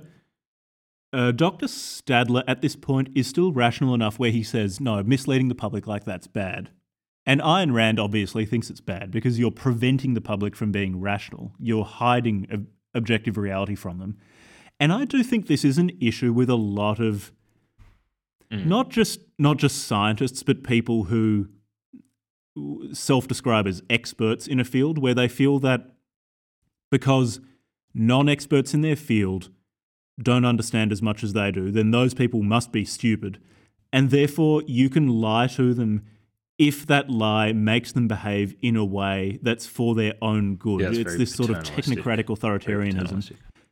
And I, I profoundly disagree with it because, well, from, from both a practical and an ethical perspective, I think just lying to people like that because you assume that you're right and they can't possibly be shows a profound uh, lack of insight that you, maybe you're wrong too. Yeah. But also, practically, it almost never works. People tend to hmm. find out that you've been lying to hmm. them, and then you shred your credibility, hmm. and you shred the credibility of whatever, for example, scientific discipline you were apparently acting in the name of, and you end up just doing far more damage to science as a whole or as a pursuit than you would have otherwise if you were just truthful with people. So I felt that this section was it's somewhat obnoxiously written, but she is talking about something that is important. Yeah, I agree. Yeah, it's the uh, what's it called? The um the priesthood, the new priesthood, secular the secular priesthood of Yeah. um experts and scientists and professors, whatever.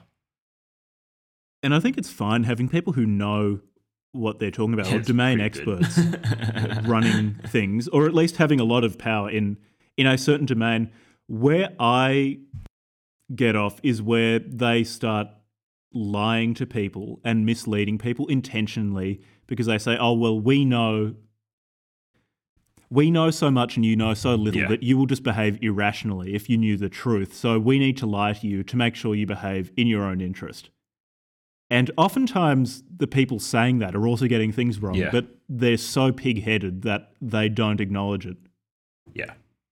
Uh, so, what else? Oh, so, uh, so Dagny's still looking around for the person who built this motor, and she's decided that she's going to try to reverse engineer it. She gets Dr. Stadler to come and have a look at the engine, which she's storing in Taggart Transcontinental Terminal in New York, uh, underground. And he recommends Quentin Daniel, Daniels to help reconstruct the motor. He says, okay, this is one of the few good. I forget if Daniels is a physicist or an engineer, but he's something like that. He's good with motors, and he's recommended by Dr. Stadler. And I thought this was a very good piece of symbolism. So, uh, Quentin Daniels is working at the Utah Institute of Technology as a night watchman, which is the only good function of a state in Ayn Rand land. I bet, I bet she was referencing John Stuart Mill when when when um, she talked about how Quentin Daniels is the night watchman. And so like the, the, the, the Utah Institute of Technology has shut down because of lack of funding, but Quentin Daniels put his hand up to stay there as the night watchman. And while he's fulfilling his role as the night watchman, he's in the lab at the Utah Institute of Technology doing experiments for his own gratification. But anyway, he he starts working on trying to reverse engineer this motor. And we'll we'll just leave Quentin Daniels to the side for the moment, but he will become very important in Dagny's story at, at some point later on in the book. In terms of big plot points, there are a lot of there are a lot of less important points that are quite funny. For example, James Taggart gets married to the to a girl named Cheryl, who's from a poor background and he uses her as this prop, basically to show everyone how big hearted and democratic he is. That someone as wealthy as him would marry a poor girl. And he just basically trots her out at parties and things to show everyone up, to show yeah, everyone kind of like constantly, and to demonstrate how good he is. constantly like cuts her down, or like not cuts her down, but like yeah. um, like she'll say something positive about him or Dagny or whatever, and he'll just like twist it. Yeah, James Taggart is pretty dislikable. I also think it's quite funny how Ayn Rand compares the sex life of James Taggart with that of Dagny. So James Taggart, on his first, I guess it's a sort of date with Cheryl, he doesn't sleep with her. And he tells himself it's because he he's just too high-minded for sex. Whereas in fact, he actually just has no sex drive because he's not an objectivist. Whereas and so this is this I think this scene happens just after Dagny and Hank Rearden have sex for the first time and they just go at it like absolute animals because they're both optimized objectivists. And so their their sex life is intense. And this does get to a deeper point that Ayn Rand makes, where she she seems to say that it is only someone who is rational, that is, someone who can engage with reality, who can truly experience joy. So, joy, desire, love, these are things only open to people who are rational. And that's why James Taggart is just not interested in sex, because he's never experienced good sex. He's only experienced the physical activity of it. But anyway, it's uh, James marries her, and eventually she, uh, Cheryl, James's bride, kills herself because she's rational and she just can't stand James's irrationality. In terms of other things, so da- Dagny is still searching around for the for the company that made this cigarette that she got from Hugh Akston with the golden dollar sign on it, and it's just it doesn't seem to be made anywhere. She can't find it. Ken Danagger, who's another titan of industry, he mines coal, disappears. And Dagny gets a bit more insight into why all of these titans of industry are disappearing. So Danagger and and Rearden are taken to court for an illegal sale of Rearden mm. metal. And shortly before the trial is to take place, Dagny just has this intuition that Ken Dan- Danagger is going to be the next titan of industry to disappear. So she goes to meet him. She organizes a meeting with him and she gets there, and he's already in a meeting. And he stays in the meeting for ages, and he's late for the meeting with Dagny, which is highly uncharacteristic for him. And she's getting really nervous, and eventually he invites her into his office, and she goes in, and he basically he looks relaxed for the first time ever. And he tells Dagny, I'm going to basically just says, yeah, I'm going to disappear tomorrow. And Dagny realizes that whoever was talking to Ken Danagger must be the person who's been convincing all of these other titans of industry to The disappear. destroyer. The destroyer. She calls him the destroyer in her head. So this is a pretty important plot point because now we understand that there's some sort of logic behind the people who are disappearing. Obviously, the Hmm. people who are disappearing were competent people, but now we see that there there must be someone or a group of people orchestrating There's this. a conspiracy afoot. And Dagny feels that it's it's this massive conspiracy to to undercut all competent people in America. And she hates this destroyer and wants to kill him. Yeah, and then does she? Does she? Is this the part where she? Uh, she chases. Is this, is this the part where she chases? Chases him. I think we're getting up to the good part. I should also say, actually, because this is important. So Eddie Willers, Dagny Taggart's beat a bitch boy, regularly goes and has lunch in the Taggart terminal cafeteria with this unnamed worker, some sort of manual labourer. Hmm. Eddie doesn't even know this person's name, but he really hmm. likes talking to him. He just feels that he understands. And Eddie tends to just pour out his soul to this guy. And this person will ask the odd question, mostly about Dagny and what she's doing, but we'll, we'll leave that to the side for now. In terms of big plot points, as you said earlier, it an important thing is that Dagny tries to get in touch with Quentin Daniels, And I think she's having a hard time getting onto him. And she starts worrying that he's going to be taken away by the destroyer too. So she she makes this journey to get to Quentin Daniels. And it's something like when she reaches him, she sees him getting into this plane and taking off. And so Dagny, because Dagny is an objectivist superhero, she also knows how to fly a plane. And she gets in a plane herself and starts GTA chasing this plane that took off with Quentin in it. Starts flying after him. And this is a pretty good scene. I liked this scene. How Dagny's chasing after this plane. The fuel in her plane's getting lower, and they're going out over the mountains in Colorado. And she just doesn't know where this other plane is flying because there, there's no landing strip for ages. And this other plane starts flying lower and lower. And Dagny doesn't know where it's going because she thinks it, it's got to crash. Why is it flying that low? And then it disappears. Mm-hmm. And Dagny just keeps following it. Just goes, goes. I thought this was one of the better scenes. and she follows scene. it into this strange. Yeah, this is a good scene. There's this strange, kind of silvery looking, shiny.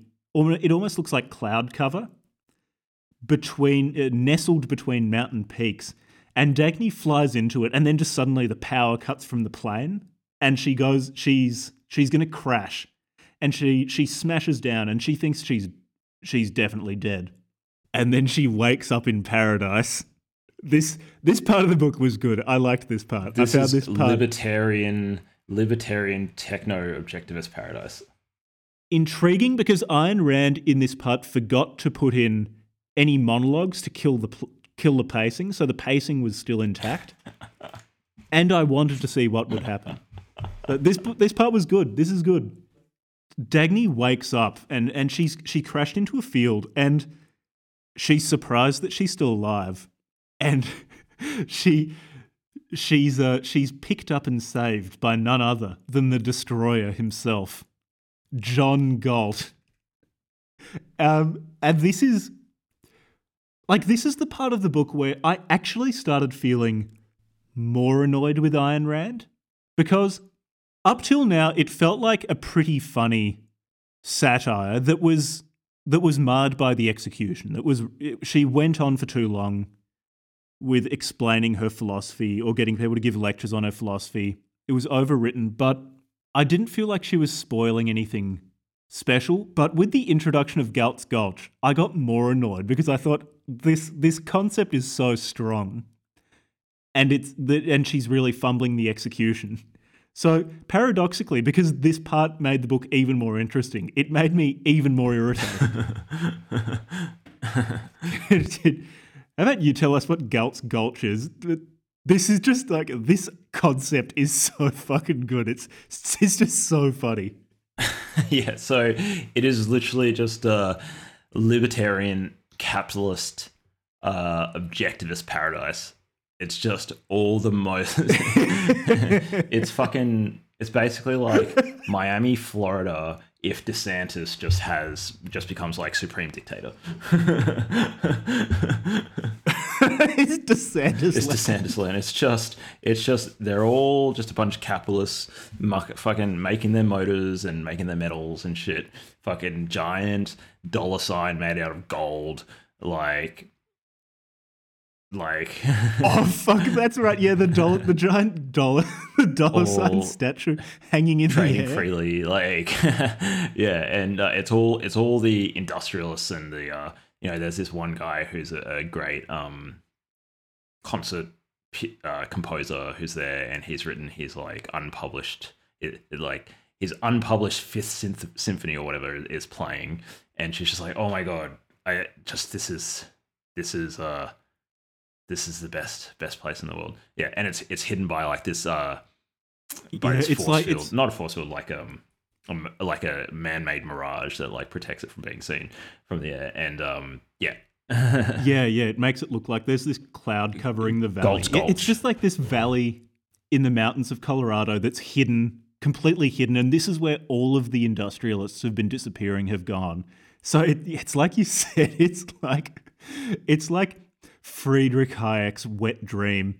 It's this beautiful valley full of full of producers.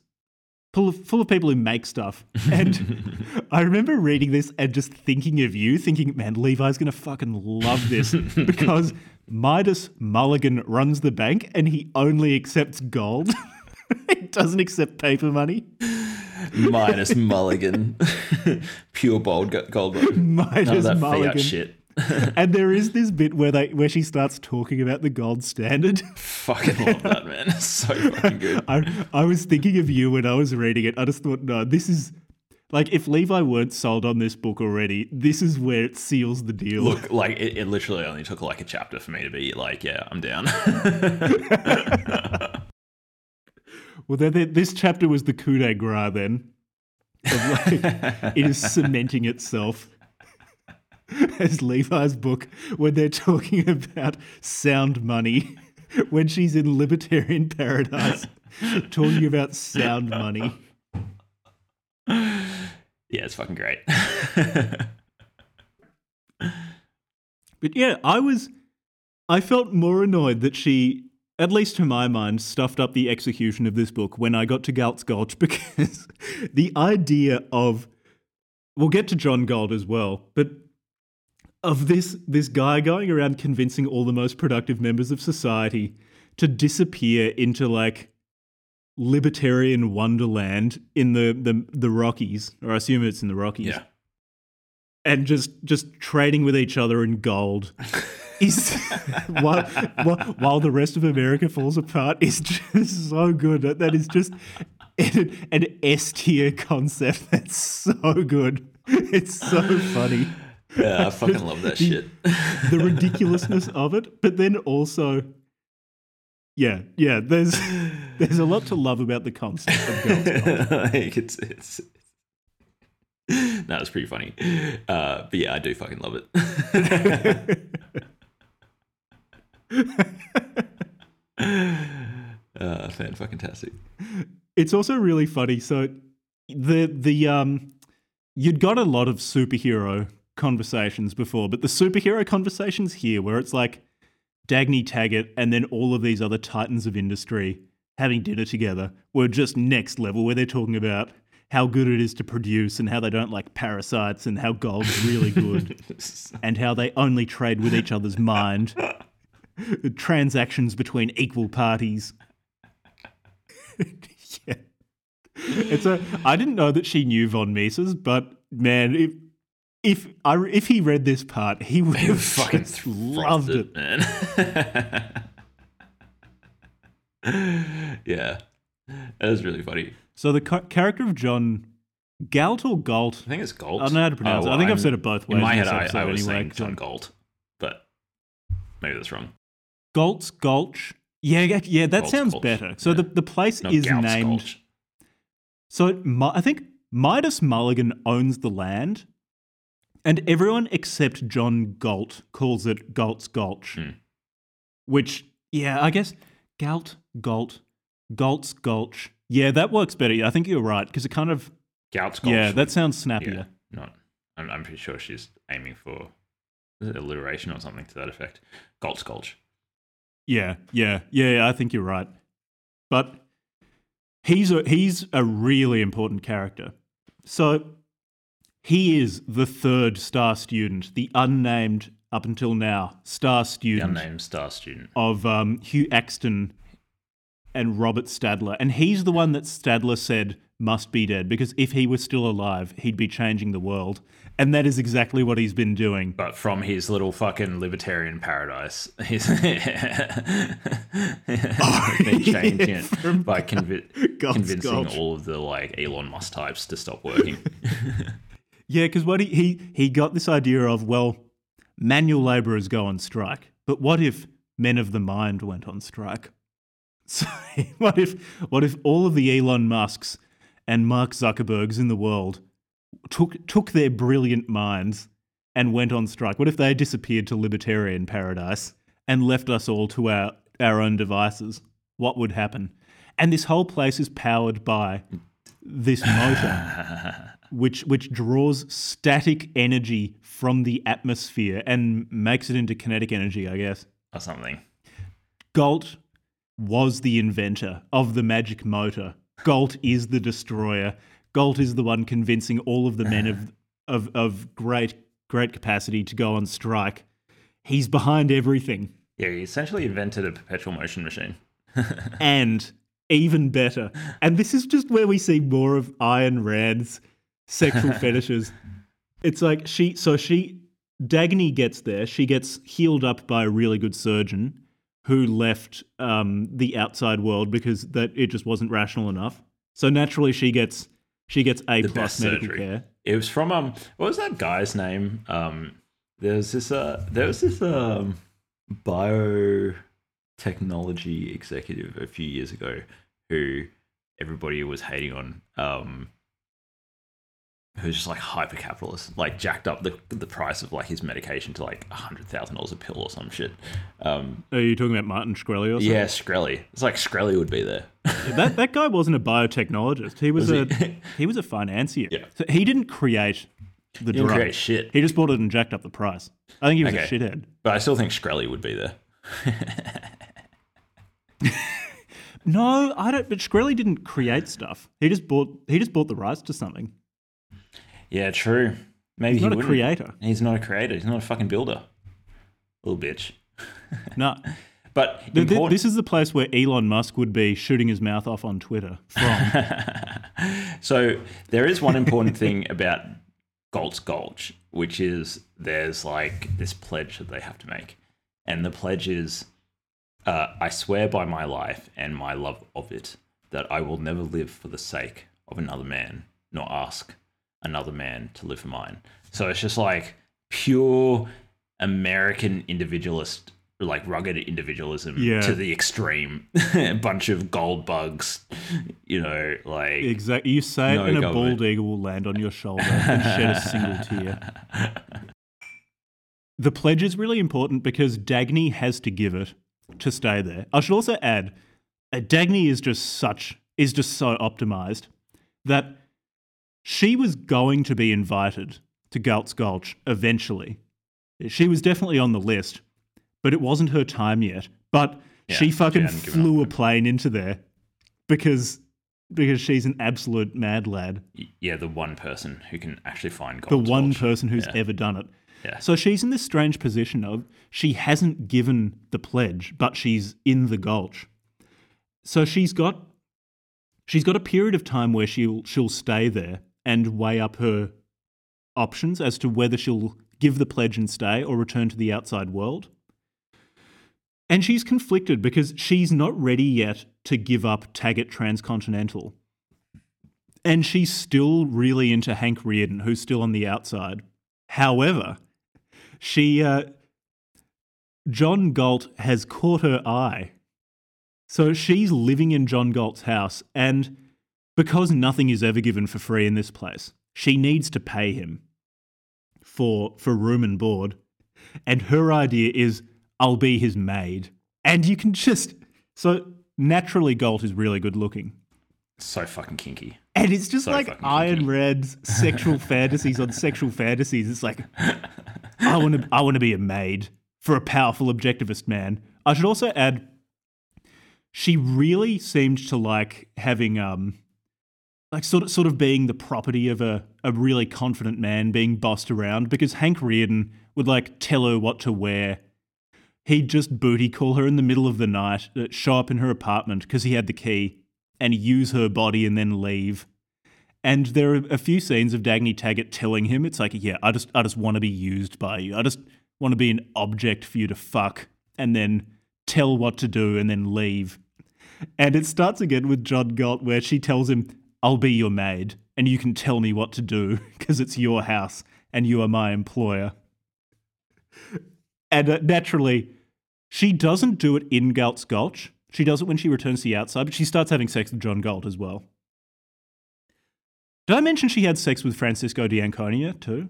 Yeah, there's three men that she. If I hadn't, with. she did, and that's also important. It's like all, yeah, all, all so many of the really, really the, the big dog objectivist well, the men in three this story. the three most conquers. important male characters, like that Yeah. aren't villains. So, like, obviously James Taggart's an important male character, but he's a villain. So, like, all three of the top Yeah, he's a villain, and he's also her brother. Yeah, uh, yeah. um, small detail. Yeah, so That's some that's that's some very very clever characterization. So Ayn Rand took him off the table immediately, so we don't have to worry about her ever having sex with James Taggart. She takes James Taggart off the table by making it incest. She doesn't have sex with Ragnar though, so she didn't get the um the Yeah, trifecta of the three star students. Yeah, I was half expecting her to sleep with Ragnar, oh fuck, man, the Pirate King. That would have been cool. the pirate king, Ragnar, Ragnar, fucking punishing Norwegian Nordic pirate. cock. Look, I mean, Fuck, she's funny. there is after the novel ends and everyone is happy in Galt's Gulch. Yeah, the Maybe epilogue. that's when the the objectivist orgies starts. the epilogue is just like uh, I bet you there's some weird like um like sexual fan fiction out there somewhere that's like, Ayn Rand fanfic. Gulch. Holy shit! like they're all just fucking and they're all using like golden dildos and, and shit like that. Yeah, yeah. That the the Galt's Gulch stuff. I felt like went on for too long and it started to lose its impact. But Yeah. it is it is such a good such a good idea. I, I, I really love this idea. So Dagny does decide to leave though. She she doesn't give the pledge of allegiance. Um Yeah, she wants to go toe to toe. She wants to beat John Galt. Like I'm not fucking. yeah, it, it gets I'm gonna beat competitive. you, She's like. I'm not going to let him destroy my my railroad. She's not ready to give up the railroad. And she she wants to see Hank Rearden, but she starts wanting to see him less because she's getting more and more attracted to John Galt. And keeps imagining having sex with him and stuff.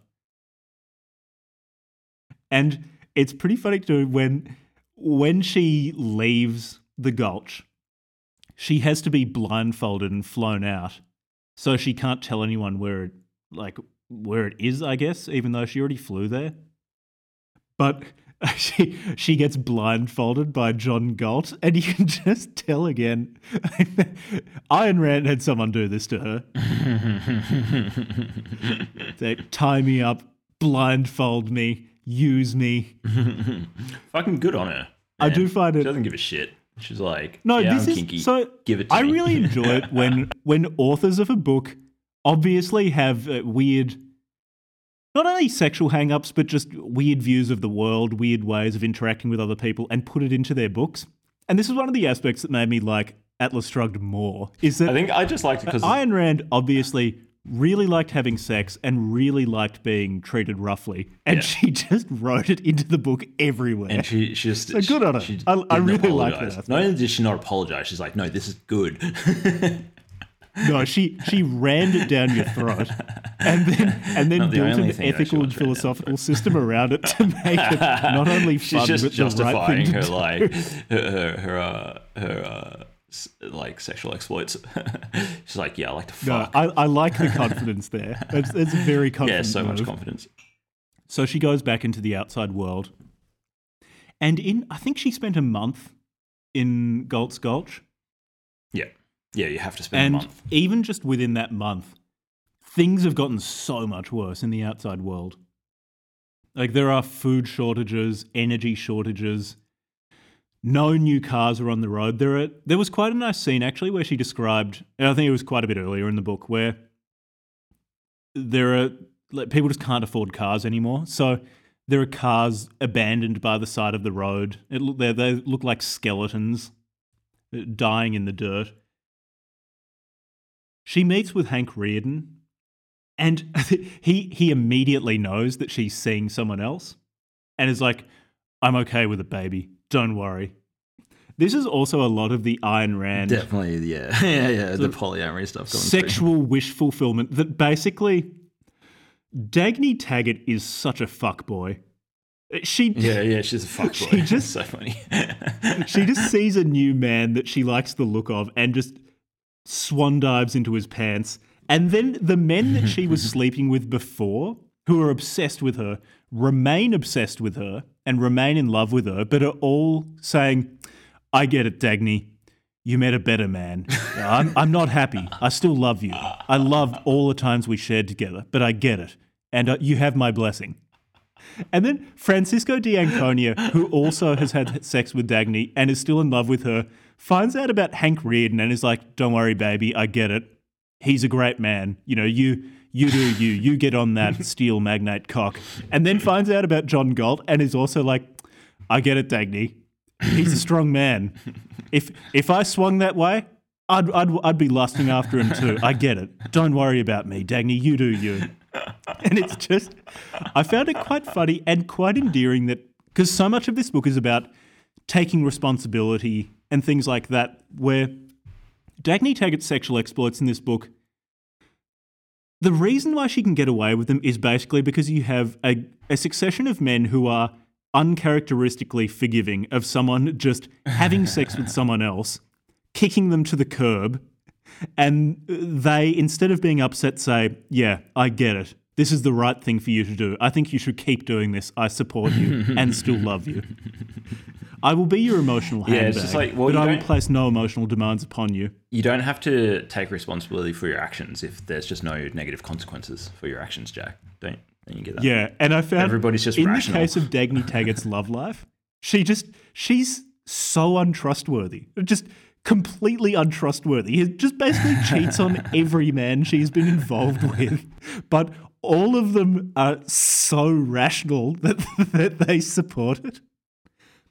It's like, yeah, let me let me cradle John Galt's balls while he thrusts deep inside you. Can I be on cleanup duty, baby? It's just th- this part of the book I enjoyed more because it's just, it it doesn't totally fly in the face of what she's saying. It's just the situation is so unrealistic that I can't imagine it ever playing out that way. Yeah, yeah, yeah, yeah. In terms of important things happening in the world outside, though, what? How about actually Project X is revealed, Project Xylophone? Hmm. It's basically like a WMD that uses sound. Essentially, like Like you, a fucking ray gun. Essentially, you, you basically just pick a point and it vaporizes it with sound. yeah. And the government says that it's going to be there for public safety. and I also found this pretty funny. I love that public safety. You know, gi- given that like Ayn Rand wrote this before um, all the anti-terror legislation, and but before the modern era of bubble wrapping everything, the safety movement. yeah, yeah, but I found it very funny that the government has this WMD that it's going to use against enemies of public order for your own safety. I guess yeah, a a Target doesn't change its stripes.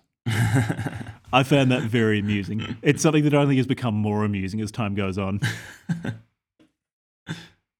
Yeah, I mean, like cops and shit these days are like military grade fucking shit.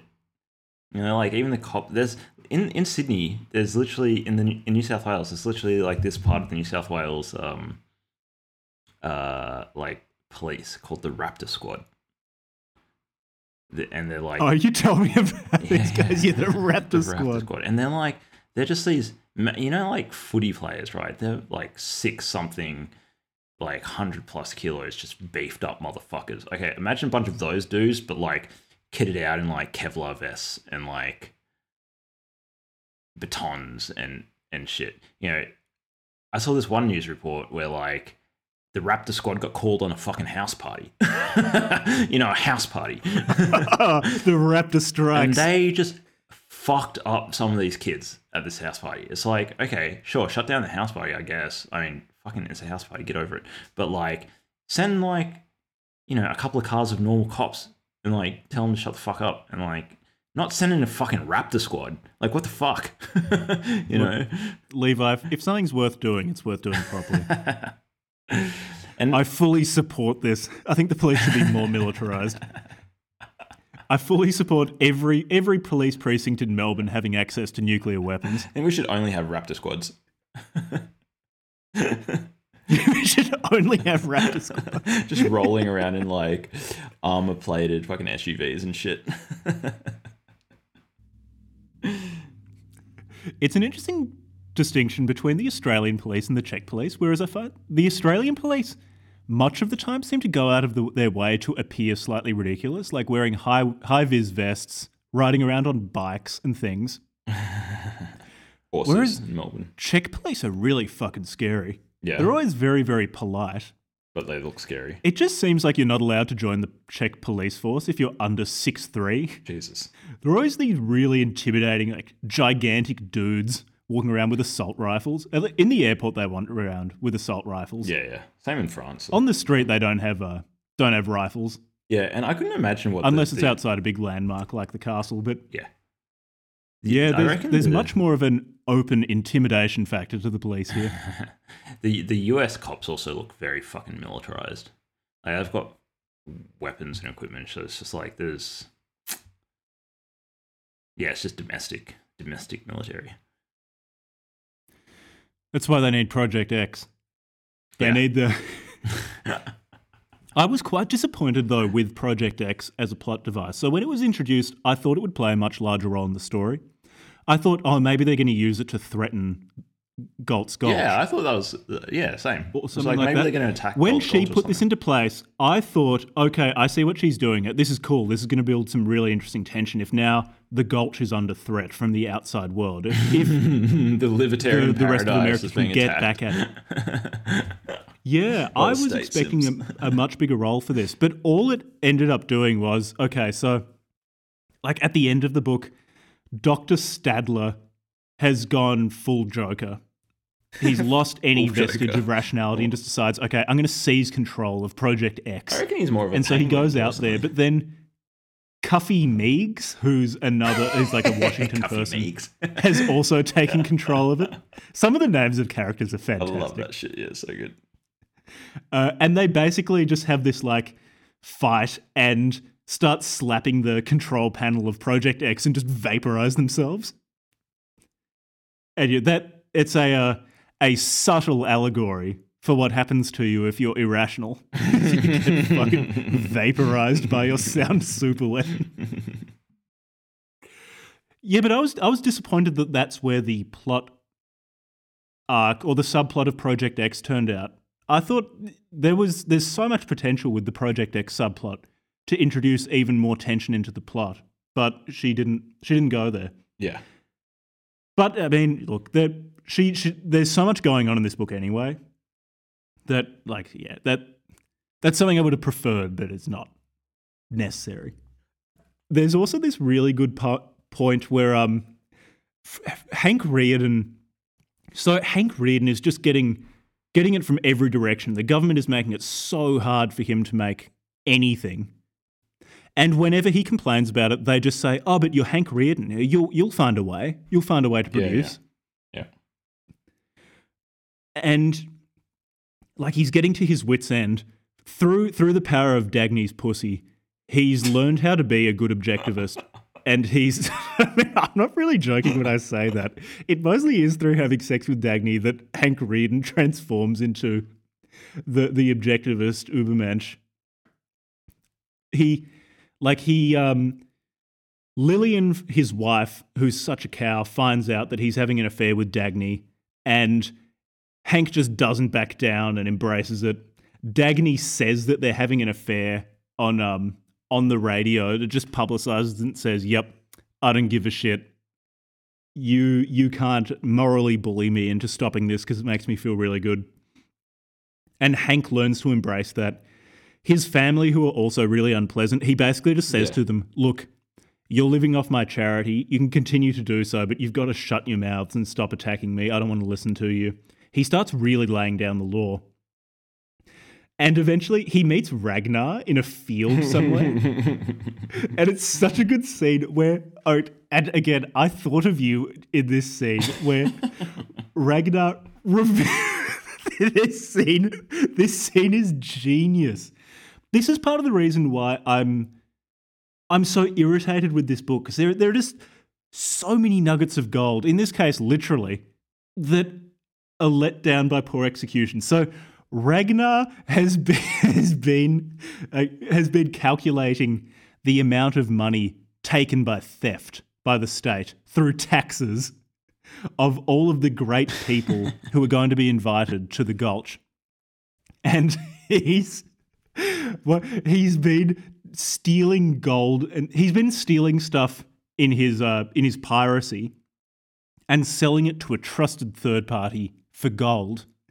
And then he's been putting this gold into Midas Mulligan's bank in Galt's Gulch um, to, uh, to compensate for it. So he comes up to, to Hank Rearden in a field in the middle of nowhere and says, Listen, mate, all of that income tax that you've been paying, all of that, that, that, that slave tax you've been paying, well, it's all in a bank in gold, in sound money. It's being kept safe for you. Don't worry.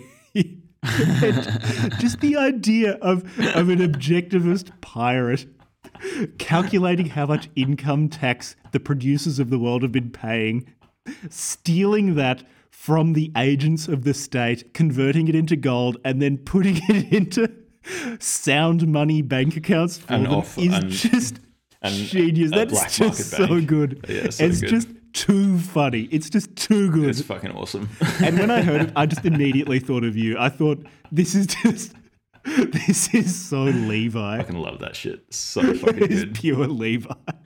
I, I just think The only amazing. difference is if it were in Bitcoin. Yeah, look, they were doing their best for the technology they had, but Ayn Rand, I reckon, should be fucking frothing Bitcoin.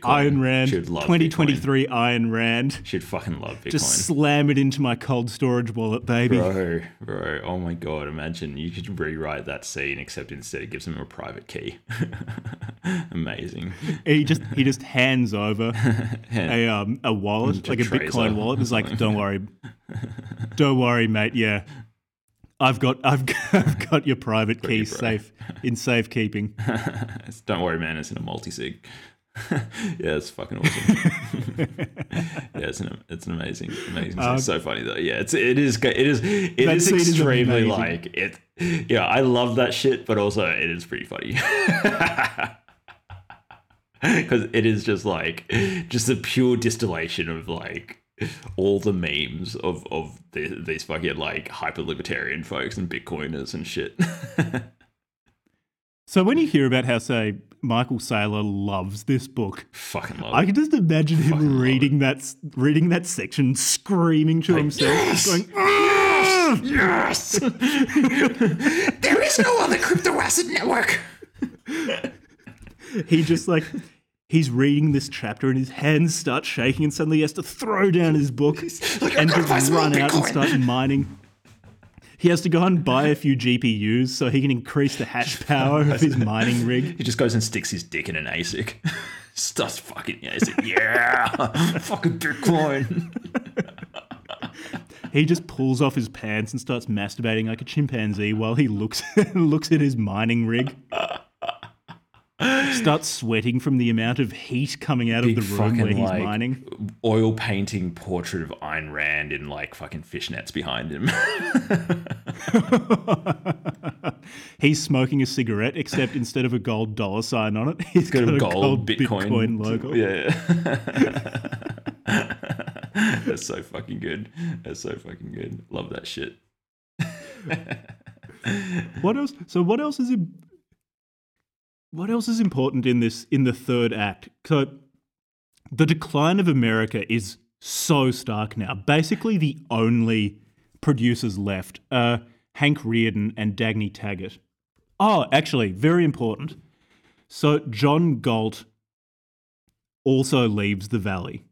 So a lot of people are going into the valley and saying like, "Yeah, we're never going to leave. Uh, this is it. Uh, we're we're going to go into the valley for good now."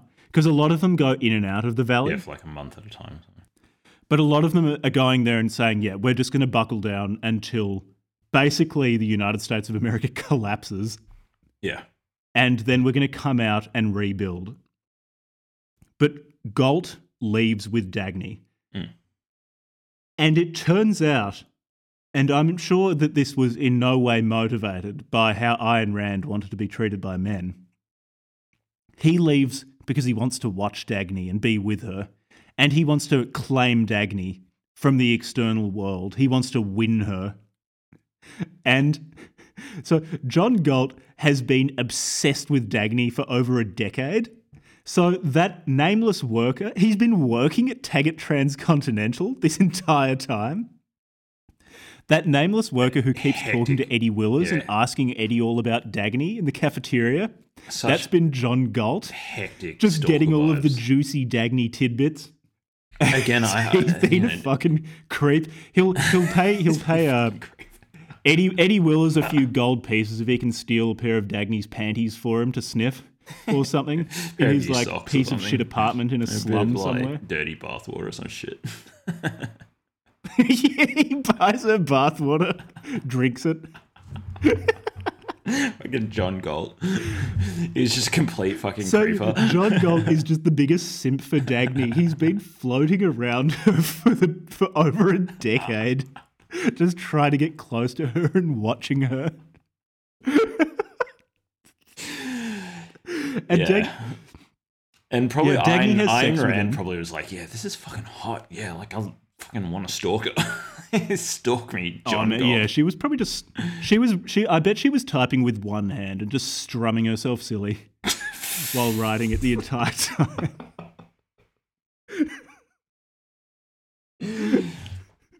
Yeah. smoking like five cigarettes at a time, masturbating furiously, and typing out how, how John Galt is so obsessed with Dagny Taggart that he's worked a menial job for over a decade so he can watch her work. And it's such it's such a Randian way of being a stalker as well because it's specifically like he of course he's physically attracted to her, but he wants to watch her work and wants to see just he's watch how to competently she works Her, at the rail. industriousness. She's, she's he's just getting off on like how fucking hard she works. There are so many scenes in this book of of Randian heroes at their desks late at night, like collapsing on their desk from tiredness, but then just pulling from deep within themselves this inner strength to keep grinding out those hours at work.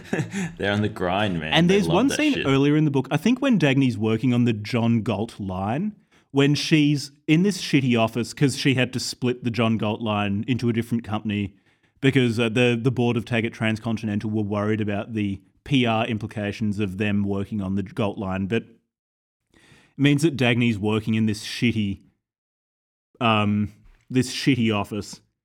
And she's collapsed on her desk and is pulling herself back up so she can keep working. And she notices the shadow of a man watching her and turns around to see who it is, but he's gone. And that was John Galt. That John Galt watching Dagny just working so hard, pushing through the tiredness. Probably had his dick in his hand and he was masturbating at the time. That's just how optimized this woman is. Yeah, yeah, yeah. Fuck yeah, Dag. The the Fuck yeah. intersection between industriousness and sexuality in this book is just amazing. spectacular. Amazing. She's like fetish. she, she, it's so funny. she's fetishized conscientiousness. yeah, yeah, that's exactly it. Which I, I mean, to be fair, like you know, points for creativity. I've I mean, if you're gonna fetishize I've never fetishized. I've never seen that fetishized before. no. So when quite often on this podcast we complain that books are just saying something that we've read elsewhere many times before. No, Like when we talk about- like it's far from the only thing offensive about white nationalism but one of the things that we often complain about with reference to white nationalism is just we've heard all this stuff before that they have nothing new to say. Whereas I, I can say atlas shrugged apart from the other novels that Ayn Rand has written is something very new yeah, yeah, yeah, yeah, yeah. I haven't come across something quite like her novels before Yeah, man, she doesn't give a fuck. I like it. so, Yeah. um, so I think the government's the attacking the Hank right? Rearden. Yeah, Hank Rearden eventually just breaks through and is ready to be Hmm. swept away to Galt's Gulch because, like, the government organizes. Like the government has been infiltrating his workforce with with uh, saboteurs for a while, and they um they make them start trying to ruin the mill Hank Rearden's mills.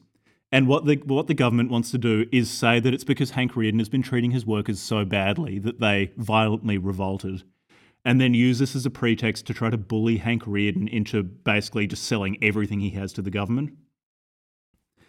And this is a really funny point where there's this plot arc with this character that's called Wet Nurse for ages. It's some young man who's who's appointed by the government to make sure that Hank Rearden is complying with government regulation. And this guy obviously resents Rearden, but also admires him. And over the course of the book, so this man is intelligent but irrational to begin with. But over the course of the book, through proximity to a man as rational as Hank Rearden, this guy becomes more and more rational and eventually starts asking Hank Rearden if he can have a real job at the mills, if he can work at a smelter or something like that. And then eventually his plot arc is is closed when he sacrifices his life to protect Hank Rearden's mills from from these um, from these looters, from the union members who are trying to destroy the mills for the government. And he dies in Hank Rearden's arms, and it's this it's a really drawn out scene where this guy's been shot and he's telling Hank Rearden about how much he admires Hank Rearden and how much he likes industriousness and the power of ideas and rationality. And can he just get It's a just little like- bit of his bathwater before can- he dies? Come on, mate. Fucking, I, just, I just need to drink me some of that fountain of fucking youth, pure industriousness. Give it to me, Hank. Can I just see your asshole once, Hank? Please. I bet it's perfect. Perfect pocket butthole, Hank. Please, Hank. just just give me give me a taste before I die. Perfect objectivist, like, uh, objectivist uh, rimming scene. but this is the sort of scene I can imagine it in a Hollywood movie. It's Some there's the redemptive plot arc of some probably character who was Cruise. initially antagonistic Yeah, yeah. towards one of the heroes, but has has come to see the light, and this character sacrifices themselves uh, for for the hero, and dies in their arms and delivers a deathbed soliloquy and. Fantastic. It really is that, except the the deathbed monologue is about the importance of industriousness and objectivist philosophy. it's, just, it's just so good. It's just unrelenting, isn't it? The objectivist monologues. it's unrelenting. Oh, every Oh, it, it everywhere does not she, stop. Ayn Rand is she is relentless. I, I'll give her this. She stayed on target the entire time. She was uh, I, there are there are many things that I just I do not think need to be in this book, but she never lost sight of the fact that she was trying to convince you to be an objectivist. Yeah, I don't know if it was convincing or just like smashing you over the head with it. Just like you, I think- you yeah, will be a fucking objectivist convincing. by the end of this motherfucking book. It was just her slapping you in the face over and over again and screaming at you that you were going to be an objectivist now. great scene, great scene. yeah. And then on this scene gets even better because fucking Francisco shows up. Because Hank Rearden is also running around trying to stop unionists from trashing his mills while his good workers are fighting back. And then a bunch of jackbooted unionist thugs knock him to the ground. But then some lithe, supple, athletic shadow jumps out and starts fucking shooting them. And it's Francisco D'Anconia just shooting unionists to protect Hank Rearden.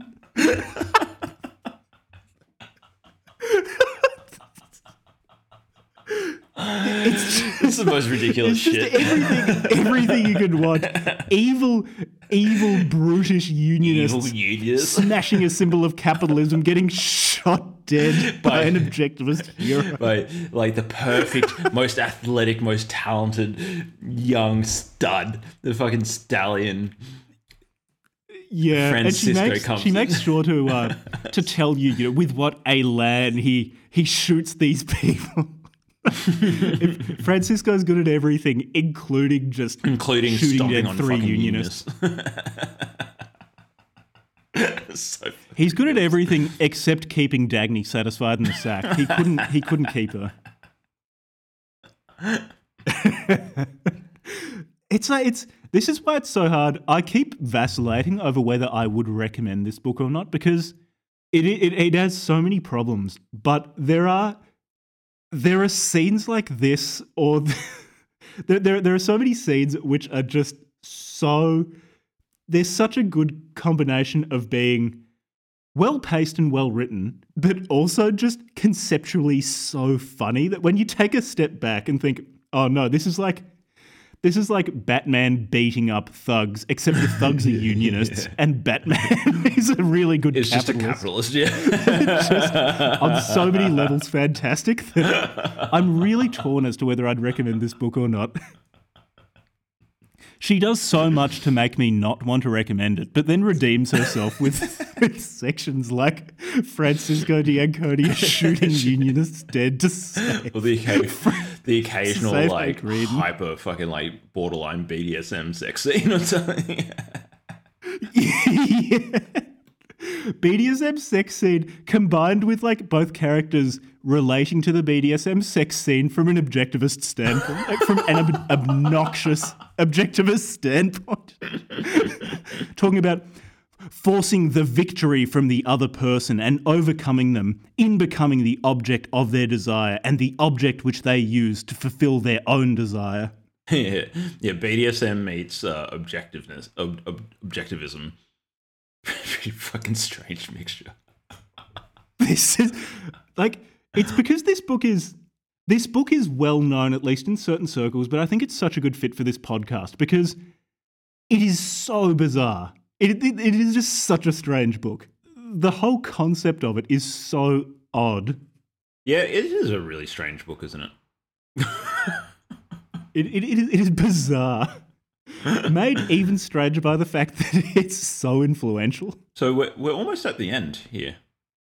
Of, we're of basically at the end. Still, so, we'll still chat about some other things. Yeah, of the plot. I would plot. say so. Importantly, so and th- th- this was delivered in such superhero dialogue. John Galt tells Dagny that the only person who can destroy him is her. That the only person who could lead the looters to John Galt is Dagny. And John Galt finally announces himself to America in by far the worst part of the book. yeah, I knew you would. And a part of the book that part of the book, I knew you were going to hate this one. yeah, if I were not reading it for the podcast, I would have stopped here. Where the ultimate objectivist John monologue. Galt, um, f- fuck this part. I-, I, was so angry when I got to this part. I- I'm not joking. When I got to this part, I thought you, you fucking bitch.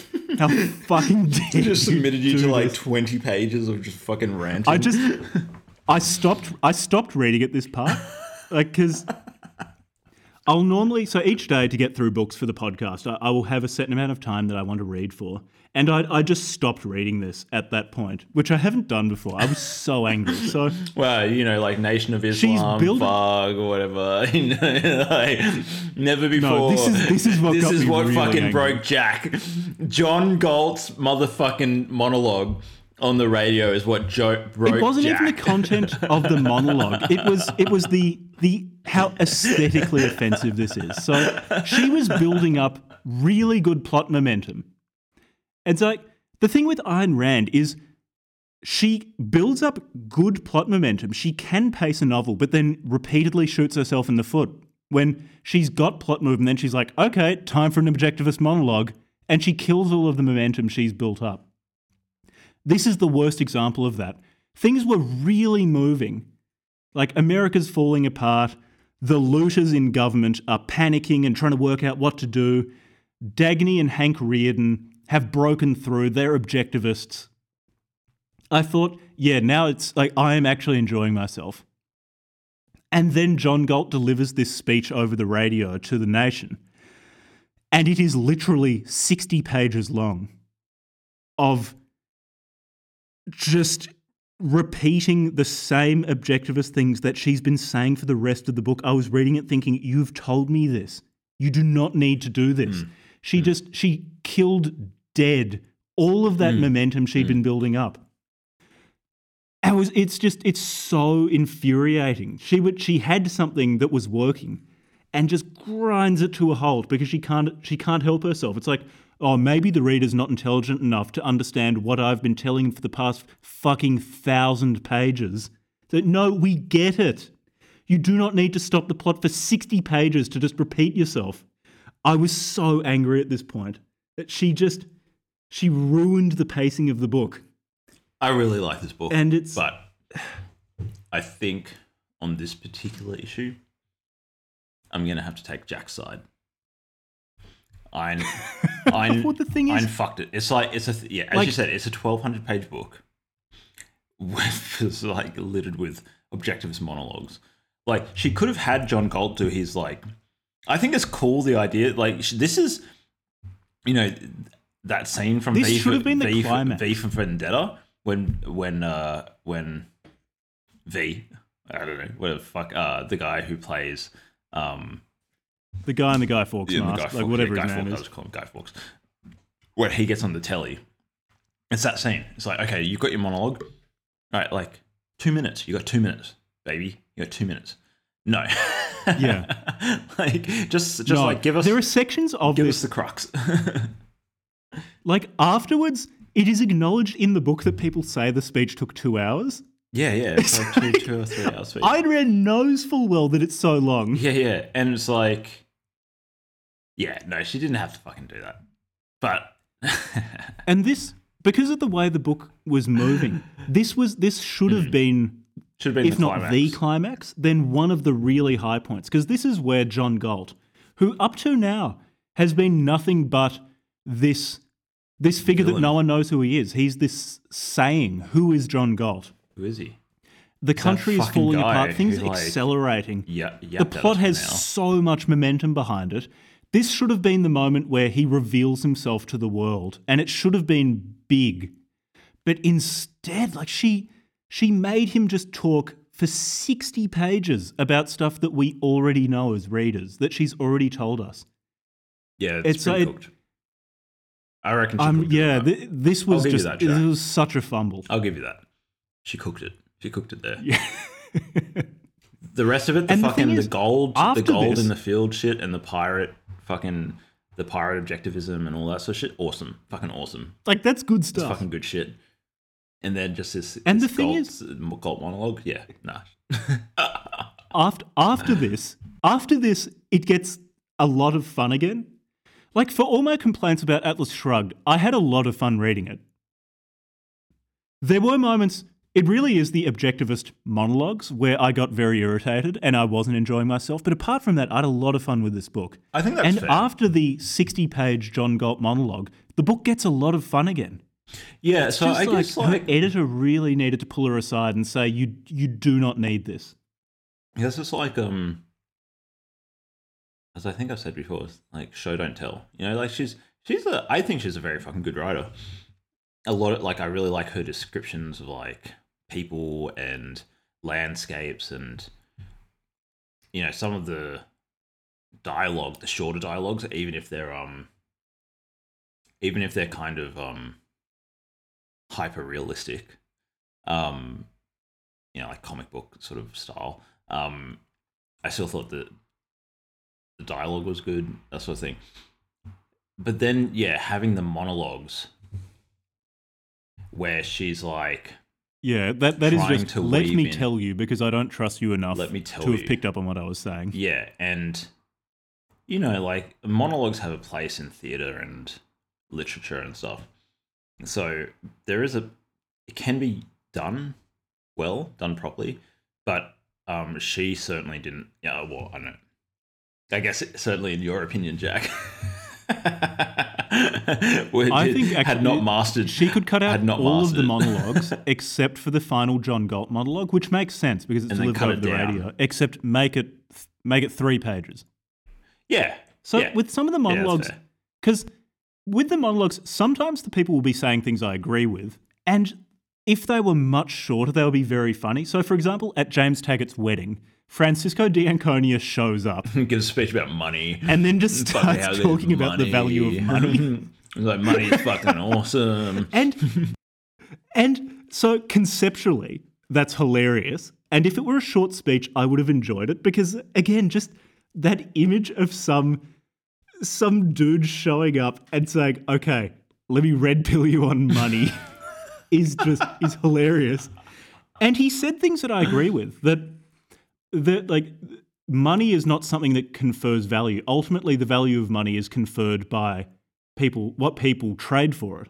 It he he was saying actually quite a few things that I don't really have a problem with. It was it's just how it's delivered. It's so obnoxious and very repetitive. I wonder why she was so repetitive. Like why she didn't feel as though like some of the points she was making could have been said once or twice, and instead she said them just like a bunch. Of, like kept on saying it. Yeah, because it's not as if this is a particularly subtle book. So in her dialogue, for example, which I, I expect you like more than I do, it's pretty Some of it. Some blunt. Like it's kind it's like it's slapping you in the face with what she's trying to communicate. It's not like it's it's hard to understand what she's No. saying with it. Uh, It the, the rest of the book is clear enough about what she's saying. They're caricatures. They're caricatures. Caricatures of the enemy Oh, yeah, and they're, yeah, caricatures of massive caricatures. and caricatures of you know like the people that or the point of view that she likes. The uh, And that's, I that's just not- read it through like a, an, an innately bad thing. I imagined it in um almost like a film noir kind of vibe. The like when I was playing like in the Mm. video in my head of this was very noir. So it's like yeah the the dialogue was like overdone, but I always had this kind of like LA noir or like you know Blade Runner esque sort of the the dialogue's Yeah, overdone, yeah. but it's like kind of intentional. Like it's it's in the it's in the it's in the style. You know, that's what I was expecting. That's at least what I was imagining as I was as I was reading it. Yeah, it's very, very obvious dialogue. She's obviously communicating a point, but that obviates the need for all of these monologues. Yeah, Well, they could just be shorter. So if we're talking again, talking about the, the Francisco Dianco speech on the value of money to James Taggart's wedding party, like he could have just made that, or like he, I'm talking about Francisco. Uh, Ayn Rand could have made that much shorter, and it would have had a greater effect because, in terms of the scene, that, that, that's so funny. I want that in there. I want him to deliver a speech on the value of money to, to a wedding party, just because it's such a funny concept. But it doesn't need to be as long or as didactic as it is. I think you use a good word, didactic. In this sense, like I think like advocating a point of view can be good, like with uh, Ayn Rand, but yeah, at times not being uh no yeah like she's just bludgeoning at times bludgeoning you over the head with her point of view. Yeah, it feels almost like you've got this novel, which is fun, but in order to read it, she she stops you regularly, and it's almost like okay, time to eat your vegetables, time to go to class before you can keep reading the the, the fun novel. And it just it ruins the flow of the novel. Yeah. I'm gonna watch the films, and I, I'm wondering if they're gonna cut those fucking giant monologues out. Surely they'll have to. Like, Oh, they would Yeah, have yeah. to, unless they want ten hour movies. no, they're like an hour and a half each. Yeah. Yeah. Anyway, after after this speech, the government is aware of who who John Galt is. And interestingly, it's Dr. Stadler recognizes his voice and immediately says, You've got to kill this guy. This guy cannot be allowed to live. He will destroy you. And eventually, so Dagny Taggart is placed under surveillance because the government people say, okay, she's, they don't use the word objectivist, but they basically say, yep, she's an objectivist, so she's the most likely to have access to John Galt or to know who he is. Mm. So they follow her. And eventually, Dagny is basically just too wet for John Galt not to visit him. And she finds where he lives on the, the Taggart Transcontinental payroll and goes to visit him. I don't think they have sex, they definitely smooch for a while. And he shows her his his workshop in his little slum apartment that he's been living in, basically just so he can keep stalking Dagny Taggart. The government people have followed her, they find her, they find him. She pretends uh, she agreed this with with Galt before before they were found that she's going to pretend that she doesn't know him. And as an aside, I reckon this is another one of Ayn Rand's kinks because with basically all the men sh- that Dagny is having sex with, she's not allowed to tell anyone anyone else about their love. She seemed to have a thing for hidden Yeah, love really and for hidden- in public love and affairs and stuff. and not only affairs, but in public having to denigrate the person you're having sex with. So in public, Dagny Taggart's having to say, "Oh, I don't like John Galt. He tried to destroy my railroad. Do what you want with him. I don't care about him." That seems to be a. And then the, the relationship with Hank Rearden was something similar as well. That seems to be something that Ayn Rand liked. Very complex sexuality. Yeah. and she exam she gives you 1200 pages to meditate on her sexual preferences. The government this and this is really funny. So at this stage people in the government acknowledge that they need people like John Galt or Hank Rearden or Dagny Taggart to mooch off of. And they basically they eventually start torturing John Galt telling him that he must he must be productive for them and he must lead them. they start trying to force the control of the economy yeah. onto John Galt and are like they hook him up to this machine that just uh, delivers him electric shocks and are shouting at him it's like you must lead us you must be our I want, dictator I want ideas. Give me ideas. we want ideas give us ideas Very kinky scene. Very kinky scene. And then comes one of my favorite scenes in the book. This scene is Ayn Rand almost redeems herself here for the John Galt almost speech almost this scene. redeems itself. Almost. And uh, like, this scene is a good scene. So basically, Francisco D'Anconia, and actually did I don't think we mentioned. So Francisco D'Anconia's Playboy lifestyle is a front. So he's been an agent of John Galt this yeah, entire time. the whole time. So throughout this book, he's been softening up Hank Rearden, turning up at Hank Rearden's office, and then telling him about how good objectivism is and stuff like that. He's doing psyops on Rearden. Yeah. So Francisco, Dagny, Hank, and Hank Rearden, and Ragnar launch an assault This is like On the- this is like the on fucking the, on the black site prison where John Galt is being held and tortured by the the government. objectivist uh, bit is so good. Uh, the objectivist Avengers come in, sweep the fuck in, to like wipe out the statist fucking parasites and the unionists and the. So it's full of this. This place is full of jackbooted thugs who are elite soldiers who are good at following orders but not good at thinking. There's this scene where Hank Rearden just and he's I think he's unarmed, just walks into like the the break room full of elite soldiers and starts talking basically disarms them using facts and logic he does Ben Shapiro on them he d- destroys them Just using goes full facts and Ben Shapiro on that shit. goes Ben Shapiro and mode on logic. them. and then while while they're stunned with his facts and logic, oh one of them shoots him in the shoulder and he just shrugs it off like a champion. and then while they're stunned with facts and logic, Ragnar jumps through a window and shoots them dead. That's fucking incredible. It's so fucking good. It is just it is so good. It's Like Ben Shapiro teams up with fucking Maverick from Top Gun to fucking shoot some goddamn. no with Jocko Willink. yeah, yeah, yeah. With Jocko Willink to Ben Shapiro and Jocko Willink. to shoot some fucking government bureaucrats. And then, oh, this this scene is wow. Yeah, they they find John Galt, who's who's who's fine, and they give him a cigarette to smoke with a dollar sign on it. And he, yeah, he he out has a fucking dart. standing. Out fucking Uh, standing. Dagny, Dagny in front of the two other men that she's been stringing along like a fuckboy, uh, like hugs John Galt and is like, "Oh, I'm so glad you're safe, John." And then they they um they escape and fly away in a plane. And then I love this bit where they're flying over New York and they see the lights just go out in New York. yeah, they're yeah. like- I actually really like that bit. The looters have collapsed. Yeah, collapses. and the then to out. make the it collapses. even better, to make it even better, uh, they hear like other planes which are in the air talking to them, and it turns out almost everyone from from Galt's Gulch, like Midas Mulligan, Judge Narragansett or wh- whatever he's called.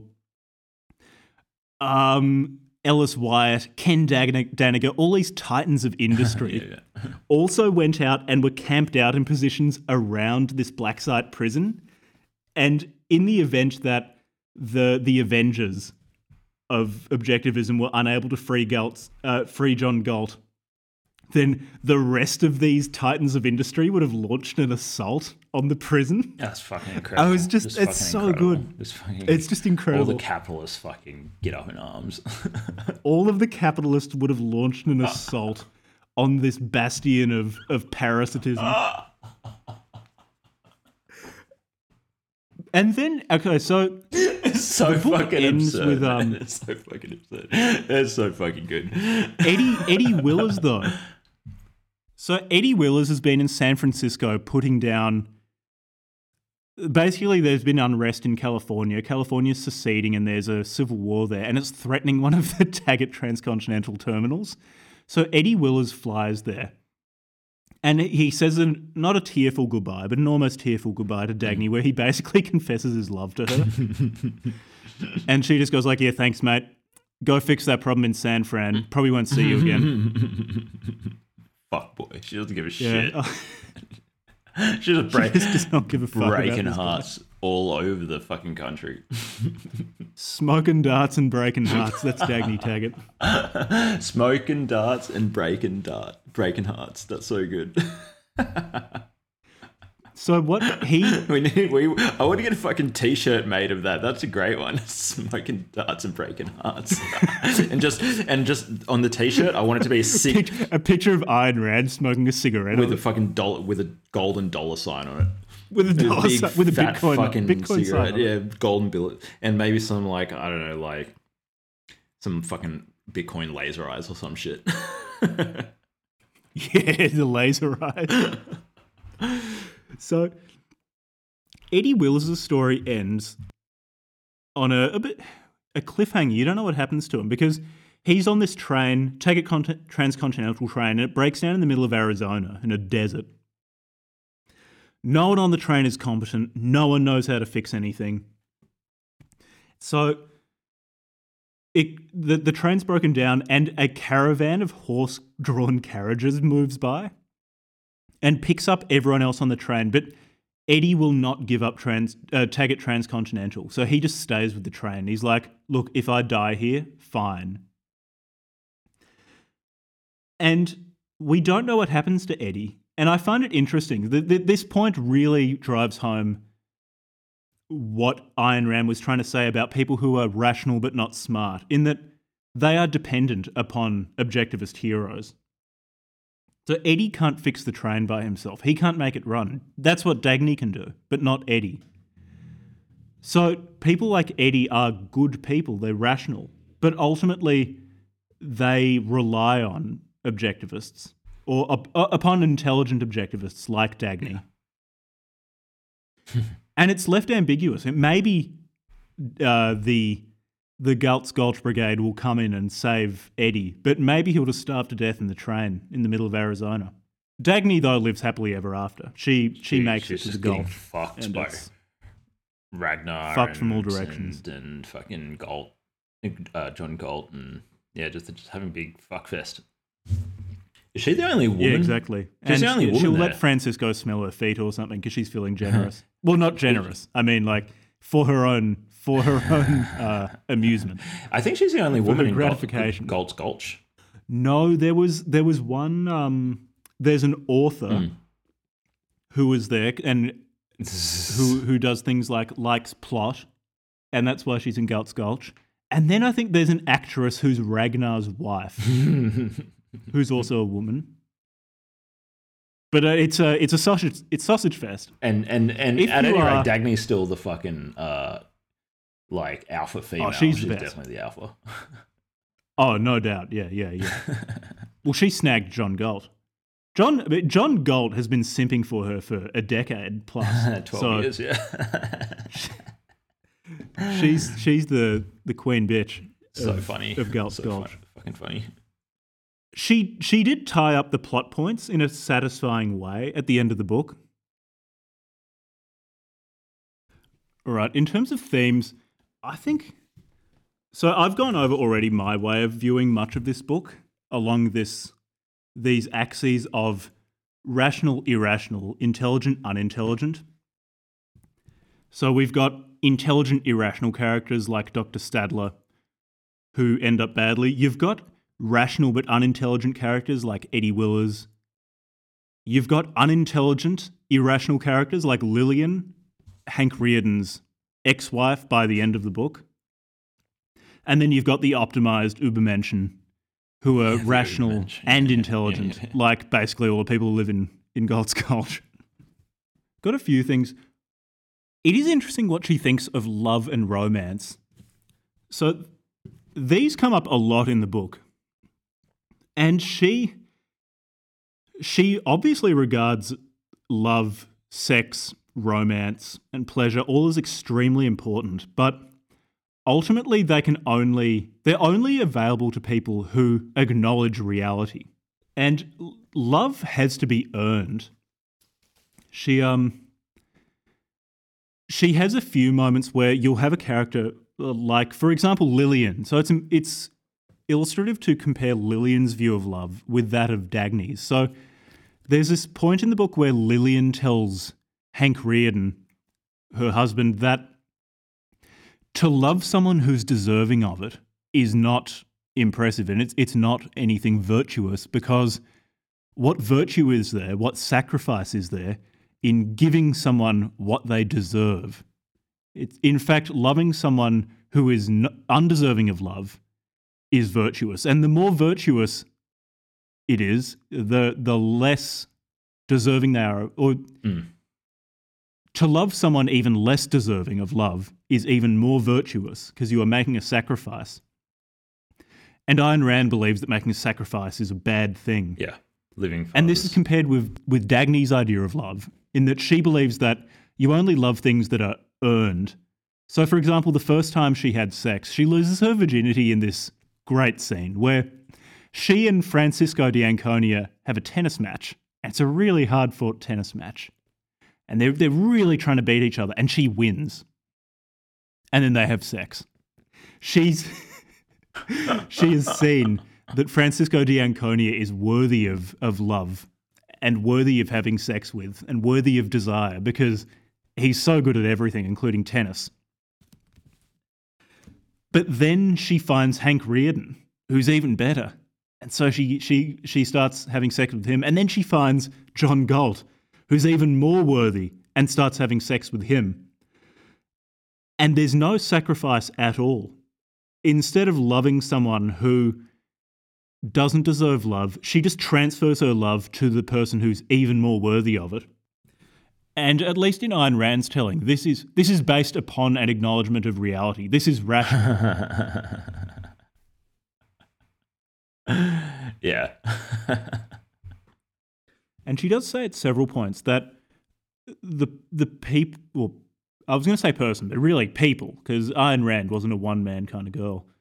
The people whom you have sex with are an expression of your values, a very concrete expression of your values.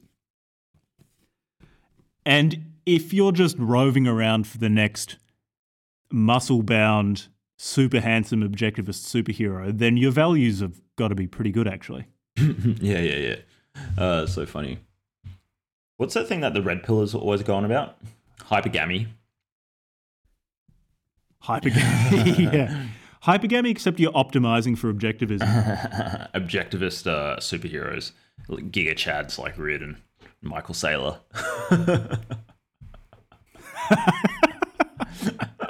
Just getting all that fucking objectivist pussy. Michael Saylor is John Galt. Actually, what about her view of women? Because Mm. I've heard from several places that Ayn Rand was just fundamentally misogynistic. And I think it's much more complicated than that. Yeah. I find 'Cause that she seems- difficult to agree with. She seems to dislike this. She calls it femininity, but femininity and being a woman for her don't seem to be the same thing. So she regards femininity as this passivity and unwillingness to take responsibility or make decisions, and almost this decorativeness that Ayn Rand herself didn't really seem to identify with.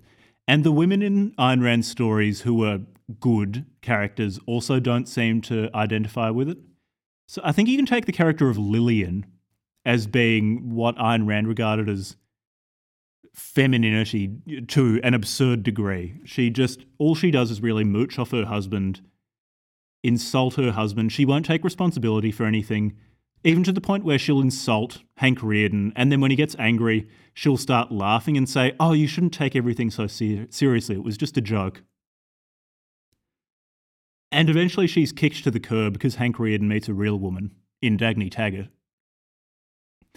And then the characters the characteristics of taking responsibility for things, of producing, of being rational, Ayn Rand seems to describe as masculine. And again, masculinity doesn't have to mean being a man. For example, James Taggart doesn't demonstrate any of these masculine characteristics. And so I think that's where some of the the charges of being misogynistic come from in Ayn Rand, in Ayn Rand's stories.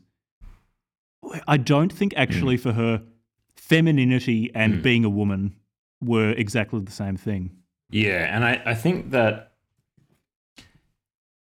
hmm, maybe uh, like there are aspects of uh, Dagny that are very feminine and that she highlights. It's just not her entire character.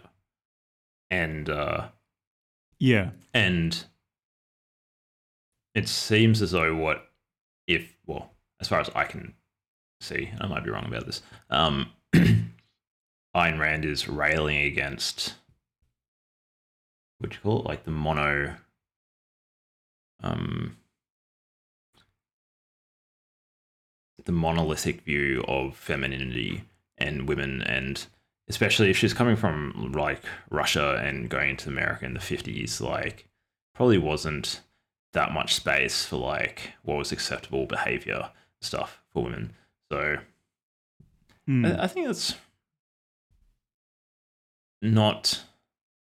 I, I don't think it's misogyny. I think she's extremely like incendiary. She like really wants to get up and like like make a strong point about things. Um, and she, I also think that she like she she also wanted to embrace like sexuality, like female sexuality. So yeah, yeah, I know. I I, and I it's also throughout the book. Dagny Taggart is like you'll have some uh, invariably irrational characters dismiss Dagny because she's a woman, and then Dagny just leaves them behind in the dust because she's such an objectivist. So Ayn Rand is making the point that if you're a woman, you can achieve things. You just need the right mindset. You just need that objectivist need, mindset. Yeah, you need that objectivist mindset, mate. yeah. I, mean, I, I, don't know, I don't have much more to say about this other than mm. I think the accusations of her being anti women are pretty unfair. No, no. I guess what, like the rape scenes are also brought out uh-huh. in favor of that. I think like those, I, I, I think that is mostly just this book. Ayn Rand really got off on that. I, I interpreted this book as like a feminist book personally. And I hadn't read like a feminist critique of Ayn Rand, yeah. but when I was reading, I was like, oh, she's a feminist. Yeah. I expect most of the people criticizing her for being anti women haven't actually read her books. Yeah. Or. Because yeah. it's it's hard to make that case having read Atlas Shrugged, and while this is not an episode on the Fountainhead, also having read the Fountainhead. Value and money. Do you have much to say on her view of value? Not a huge amount. Just uh Hmm. Much of what she says about money, actually, I, I quite liked.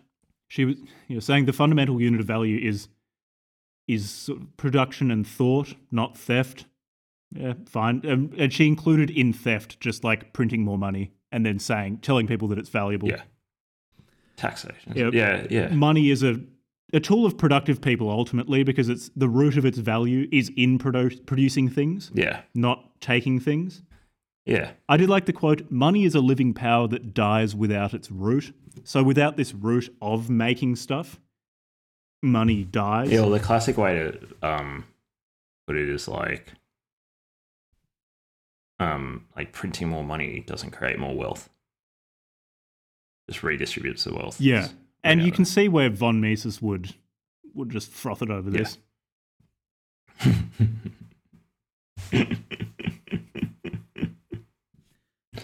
yeah. In terms actually, so this is this is an interesting thing she does. She says that basically everything that is objectivist is a philosophy of life. It's embracing your vital life force. It is living for yourself. It, it- it's embracing your your desires and living for your own joy. And doing the opposite is the philosophy of death and decay and not building things. It's a philosophy of entropy. And I did. I found this pretty funny because I. It, I mean, it's Ayn Rand, so everything is put in the most unsubtle terms, the most like brick to the head terms that she possibly can. It's your what's a good thing being alive. So my philosophy is that of life. And people who don't agree with me, people who like things like income tax, subscribe to a philosophy of death. And there's this great scene. It's when John Galt is being tortured in witnessing this, James Taggart eventually realizes that he wants to die. That everything he's doing is because he doesn't embrace hmm. life, but only embraces hmm. death.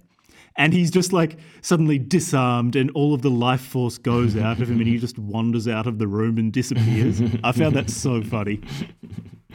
Yeah, I like that scene. Something actually that I don't think Ayn Rand really addresses is the problem of violence. no, not in not in this book. So she she says that at least in this book, she so I haven't read any of her straight philosophical texts. I've only read her novels. But at least in this, she seems to be saying that between two people who are rational, there will never be this sort of conflict that could lead to violence. And she also seems to rule out the possibility of someone who is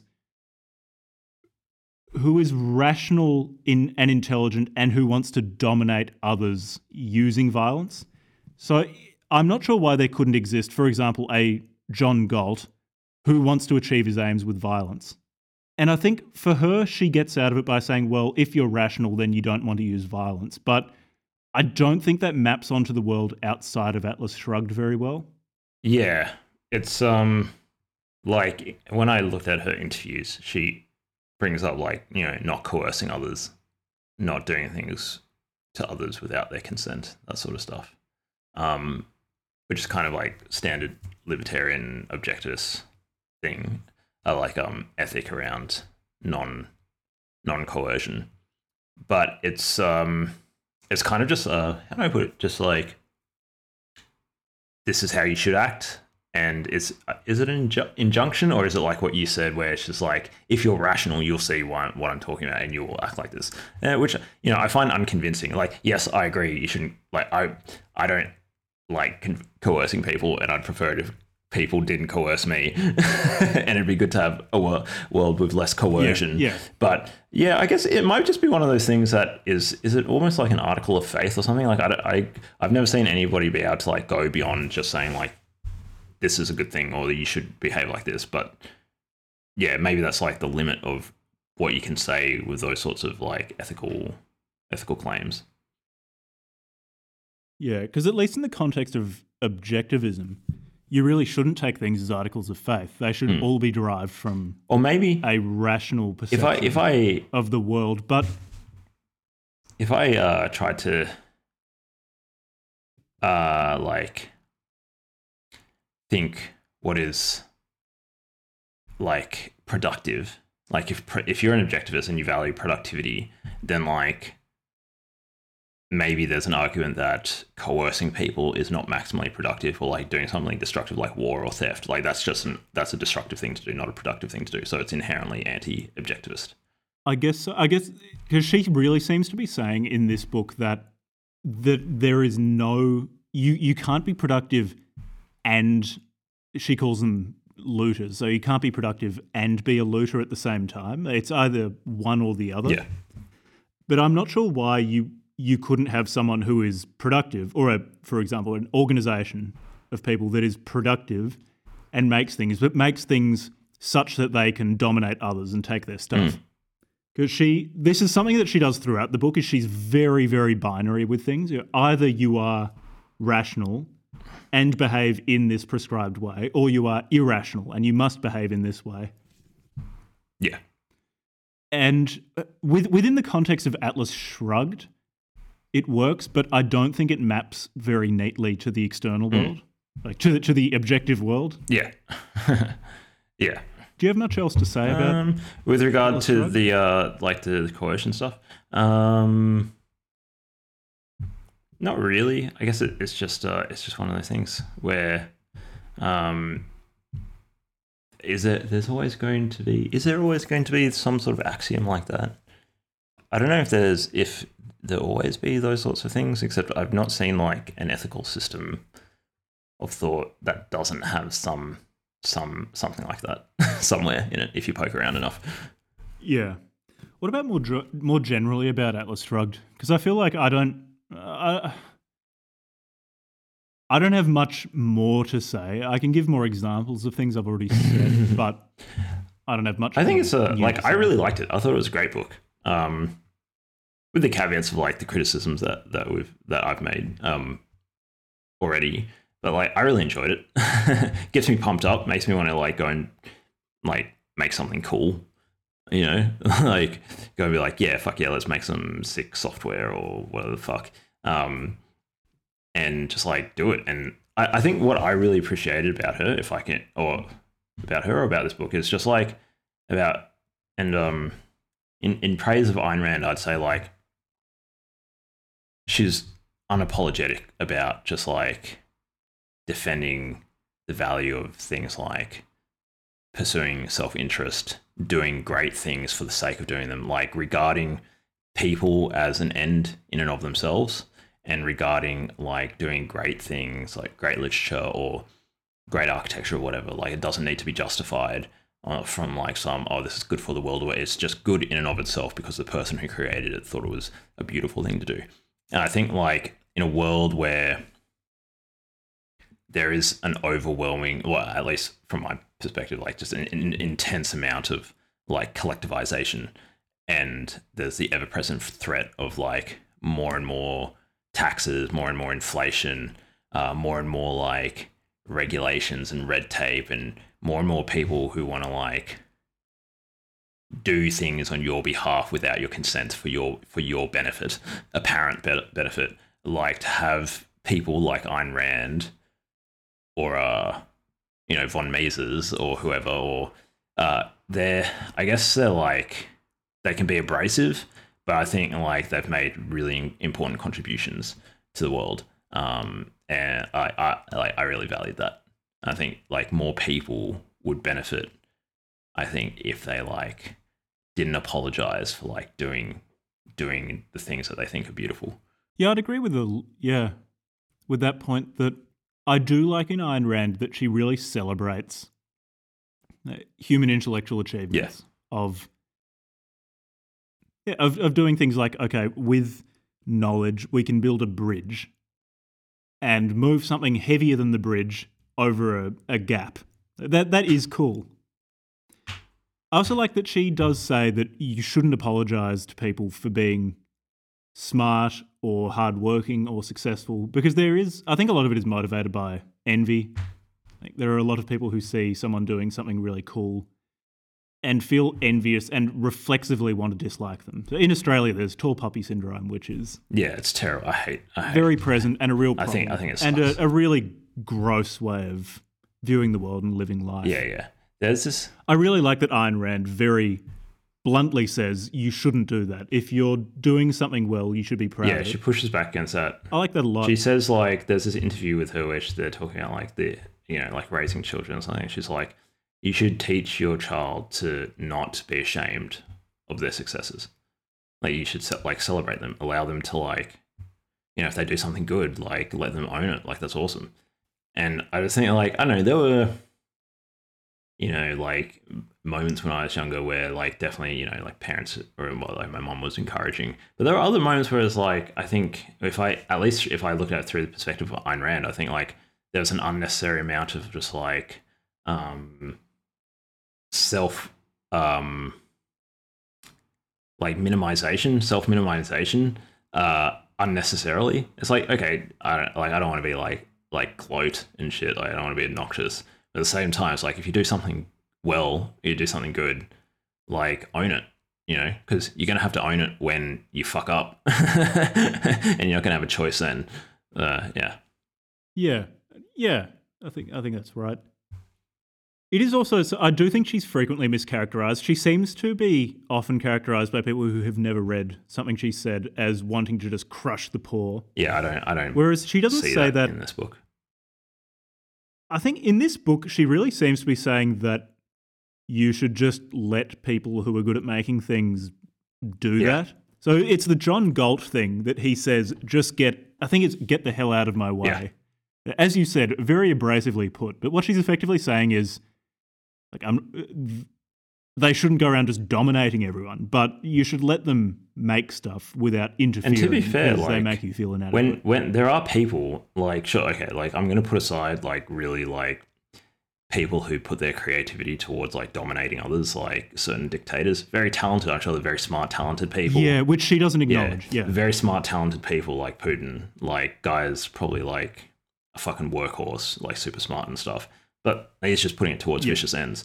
But like then there's other people who you know you might think he's an asshole like elon musk. You know it's like oh yeah okay like, i don't like him as you might not like him as a person but motherfuckers out there like literally like trying to hmm. get us to mars and it's like do we really like. Yeah, it's like I wouldn't have him over for dinner. no But and it's like I have to acknowledge he's a very, He- very capable engineer and business. and and he's important. Like we need we need somebody trying to do things like that. We need like we need we need people who are like who are willing to sacrifice eighty hours a week for forty years and like destroy their families and stuff. And you know for these crazy visions like the Steve Jobs and stuff who are going to build these amazing organizations and create these technologies. Um and yeah like I don't I don't necessarily think that that means that they can just do whatever they want you know? Like they you know like harm other people. But it at the same time it's like well why why would we get in the way of these people who are trying to do productive things? Yeah, and this is where some of Ayn Rand's very black and white thinking, I think, comes to hurt her. So I'm willing to igno- to or regard it within the context of her novels as a literary Mhm. device that productive people or these objectivist, rational superheroes don't have n- negative effects or there, there are no negative externalities from them working.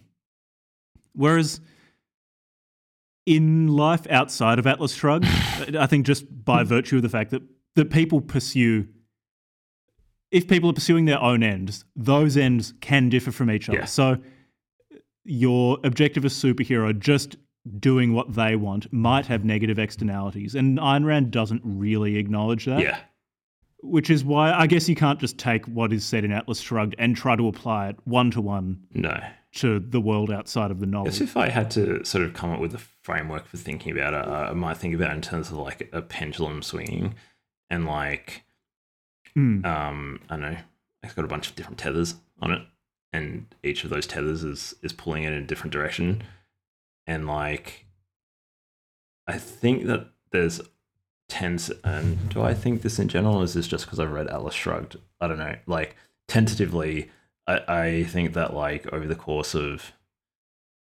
our lifetime, at least the last like ten years or so since I finished high school and started like got out got out into the rest of the world, like the collectivization ethics stuff in the culture in like laws and and stuff like seems to be um increasing.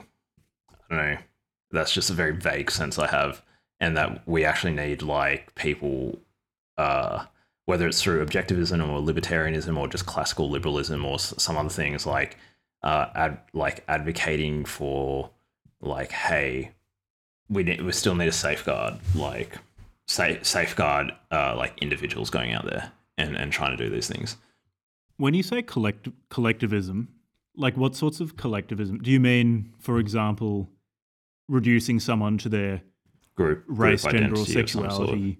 Say, increasing, or on the business side, increasing regulations, telling people how they can run a particular Yeah, both. business. What are the yeah, sort yeah, of both, and and even Okay. things like the collectivization response to like in Australia to COVID.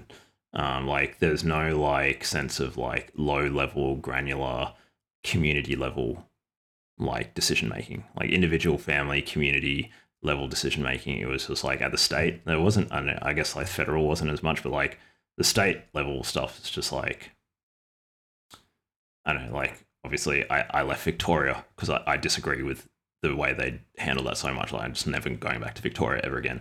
Um, and so uh, like a big part of the reason why I left Victoria is because of their response to COVID. Like I just don't want to live in a state where they're going to put where they're going to do that to me and other people. So, and the the reason why like the all the reasons why they brought that stuff in is, is all collectivist reasons. Oh, as in like as an individual, if you are willing to take the risk of getting infected, then that's your Yeah, there's no scope for that. There's not. I, I'm okay putting myself at risk. No, no, you're not. I, we had fucking the Australian Federal Police rolling around like North Fitzroy, dude. like fuck that. No, fuck that. Yeah, no, fuck that. I left that. Never, never moved back to Victoria. Fuck them. Yeah, so that's that, and it's, it's worse when the collectivization comes through the state because then it's bureaucratic and it's and it's heartless and it's soulless. You know, there's other like less institutional, like more sort of just like implicit collectivization, which is also a, a thing that I like I struggle with. But the through the state is really dangerous. And uh, at what level of collectivization would you accept? Because I think a degree of it is necessary for people to live in large groups. Like you need Yeah. a, for example, say a cultural form of collectivism in that people need to have some shared social mores, some sense of belonging to something similar. For if if it's a shared culture or a shared language or a shared state or nationality. Yeah. I mean, I'm not saying uh, you need to give me a, a defined point at which it becomes unacceptable, but which forms of collectivism would you find, or do you find acceptable, and which ones are? You mean you've given examples of ones that you don't like. Yeah, yeah. yeah. I um I, I think that like well I'm I mean I'm just ad libbing here. That's a good question. So I don't know if I'll be able to form a terribly coherent response. Um like well firstly like it being voluntary is important.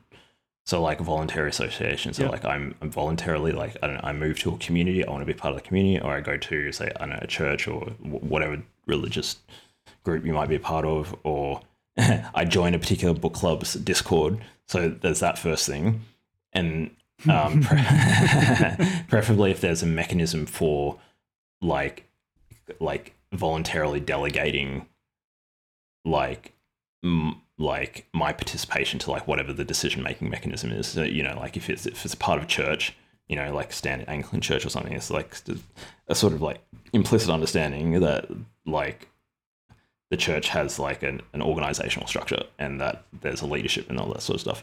Um, but uh, so there's a lot of collectivization where, um, in and of the fact that I, I happen to be a member of a particular group, whether it's my ethnic group, like being an Aboriginal Australian, or whether it's my nat- nation state identity because I'm an Australian or whatever, um, where other people think that they can think or make decisions on my behalf and they use that collective label, that group membership as a way to to speak on my Mm. behalf or other people's behalves. And it's like, like I don't know, like say some uh, indigenous politician in Canberra makes, or like in Victor- the Victorian state government says something like, "This is what indigenous people in Victoria think." It's like you, you fucking you haven't spoken to me. Like, how dare you fucking think that just because I'm indigenous, that uh, you you can you know what I think? It's completely inappropriate. Uh, but but Hmm. because especially in indigenous stuff, there's a lot of collectivization. Um, but it's across like there's lots of other things like so. I think like there's a, I don't know how you would like articulate this properly, but there's some aspect of like people abstracting away the individual into like just a a member of a set and then therefore ascribing like whatever point of view or ethical whatever to that person even if they it's like an implicit membership of the set not an actual like voluntary explicit like i signed up to be a part of this thing i don't know does that answer your question or did i like dodge the question No, no. Well, it's uh, like it's a really Fucking hard, question. yeah It's, it's, I can't answer it for sure myself. It sounds to me that for you, the ability to exit is important. Yeah, voluntary exit. Like, like I can't exit being an indigenous person. like I can I can like legally I can de-identify in in Australia. Like if you're identified as an Aboriginal person legally, I could stop doing that. Uh, But like, sort of like you know within my social circles and stuff, it's like I'm Indigenous, or you know if I wanted to leave Australia, I could exit that and give up my Australian citizenship or whatever. Um, Yeah, I guess Yeah. in so sort of in a Randian paradigm, you'd say you know, the reality of you being indigenous is not like that's not something you can say. Oh, I now change the objective reality of who my ancestors were. Yeah. but you can ch- like the the thing that can I be can exited is someone else, or should be able to be exited is someone else presuming to speak on your Yeah, behalf. yeah. Like that's the that's the constructed. Yeah, yeah, and and there's a, that's not based on okay. Well, I'm related to these people. and there's a That's based on someone presuming to speak for you. And there's a lot of things in identity politics, like indigenous stuff is like one subset of identity politics. There's other like peoples of color, you know, all over the world, or like um, like I don't know, like the LGBT stuff or whatever, where like you see it on Twitter, like oh, you know, somebody's speaking on behalf of trans people, and they're not trans themselves. It's like you can't speak on behalf of, of trans people. Like how, like this is completely fucking ridiculous. You can't assume that because somebody's a member of some group that you therefore know like what their perspective is of it. And uh, you know, like Chappelle, Dave Chappelle gave a really good example of this, like where he had a, a trans fan who like supported him and like he, uh, he or she like disagreed with like a lot of stuff that was going on the trans stuff. And when other people in that like community found out about, it, like they harassed her online until the point that she like committed suicide. And it's like, okay, well, this person is one of you. They're a trans person. They don't hold your views, and for that you're going to vilify them. Like this is just a like this is a very dangerous form of collectivization. Like just because you happen to be a member of a set doesn't mean that you like along like one particular axis doesn't mean that like uh, like you can be your your like perspectives on the world can be summarized by other people making assumptions about that that group. hmm hmm It's really dangerous. Yeah. Okay. No. Thanks for that. It's yeah. I get what you mean now by collectivization. Yeah. 'Cause it's so much broader than just, for example, Marxism. On saying okay, well, collectivization is Marxism. Yeah, It's a much. That's one form of it. It's very that's also a very dangerous form yeah. of it. But there's lots of different forms of that. Marxism seems to be a particularly vicious form of it, eh, over the last hundred years or so. But there are other forms of it, yeah. And and we like the only the So only antidote to that is individualism. As far as I'm aware, like I mean, I might be wrong. I don't know about that, but Hmm. like as far as I'm aware, So, given all this, I mean, I kind of expect I know what you'll say to this. Would you recommend Atlas Shrugged? um, And if so, to whom? Yeah, like I, hmm. Uh, if you're, if you're, I would strongly recommend this book if you're somebody who's interested in building things. If you're, if you're an artist, if you're, I mean, even if you're an like, I've got artist friends who are like very left leaning, and you know, I would even say to them like, look, put your fucking like leftist stuff aside for a second, and like, read this is somebody who cares about like the grandeur of the human spirit and won't fucking back down from it and just says it's good. You know, maybe for an artist, read The Fountainhead instead or something. But like, uh, like just, I think people out there who are builders are constantly being held back and villainized. You know, like the environmentalist movement is just like just 20, 30 years of nonstop propaganda against hydrocarbons or against 50 years of propaganda against nuclear research and development. And now it's like, okay, now we've got Gene Drive. And it's just like, okay, more propaganda again. Like, no actual engagement with, like, what are these technologies? How do they work? What are the explanations? What are the actual risks? How can we mitigate the risk? Nothing like cold, sober. That's it's just all uh, hysterical panic, precautionary principle, suffocating people who are creating knowledge and solving problems. Like the people out there, the engineers, the scientists, the architects, the painters, the hackers, uh, the entrepreneurs, like they need these sorts of books that like remind them that hey, it is it is good, it is virtuous to go and build things, to go and make things, to go and create. Yeah, I, I agree with that strongly. Probably my favorite part of this book is the is that she does say making stuff is cool and good, and you should be proud to do Yeah. it. In terms of recommending it, I'd say read it and skip the speeches. Every time someone starts giving a speech, flick over it and just skip that bit. You you don't need to read it. I, I, um, So given Sorry. go. given that, I'd say yeah, I'd probably actually recommend it. Also, just because the plot is this combination of being again the exception being the speeches, pretty well paced, like pretty entertaining, but also just with absolutely hilarious concepts. It just such so, some of the situations are so ridiculous. Like the Galt's Gulch is just so funny. It just, it's a, a genuinely fun plot. I've got I've got two um I've got two more like classes of people that I'd say like should probably read it. But and then I've got a question for you. Um, so one of the classes of people I think should read it is also like um one of them is uh like I think that like young Australian people should read this. Like um Oh, to get over the tall poppy all the stuff? tall poppy bullshit, man. Like it's a bunch of garbage. We don't need Yeah, I fucking hate tall poppy. fuck all that. That's just. I, I lose so much respect for someone when I see that. Yeah, and it's garbage.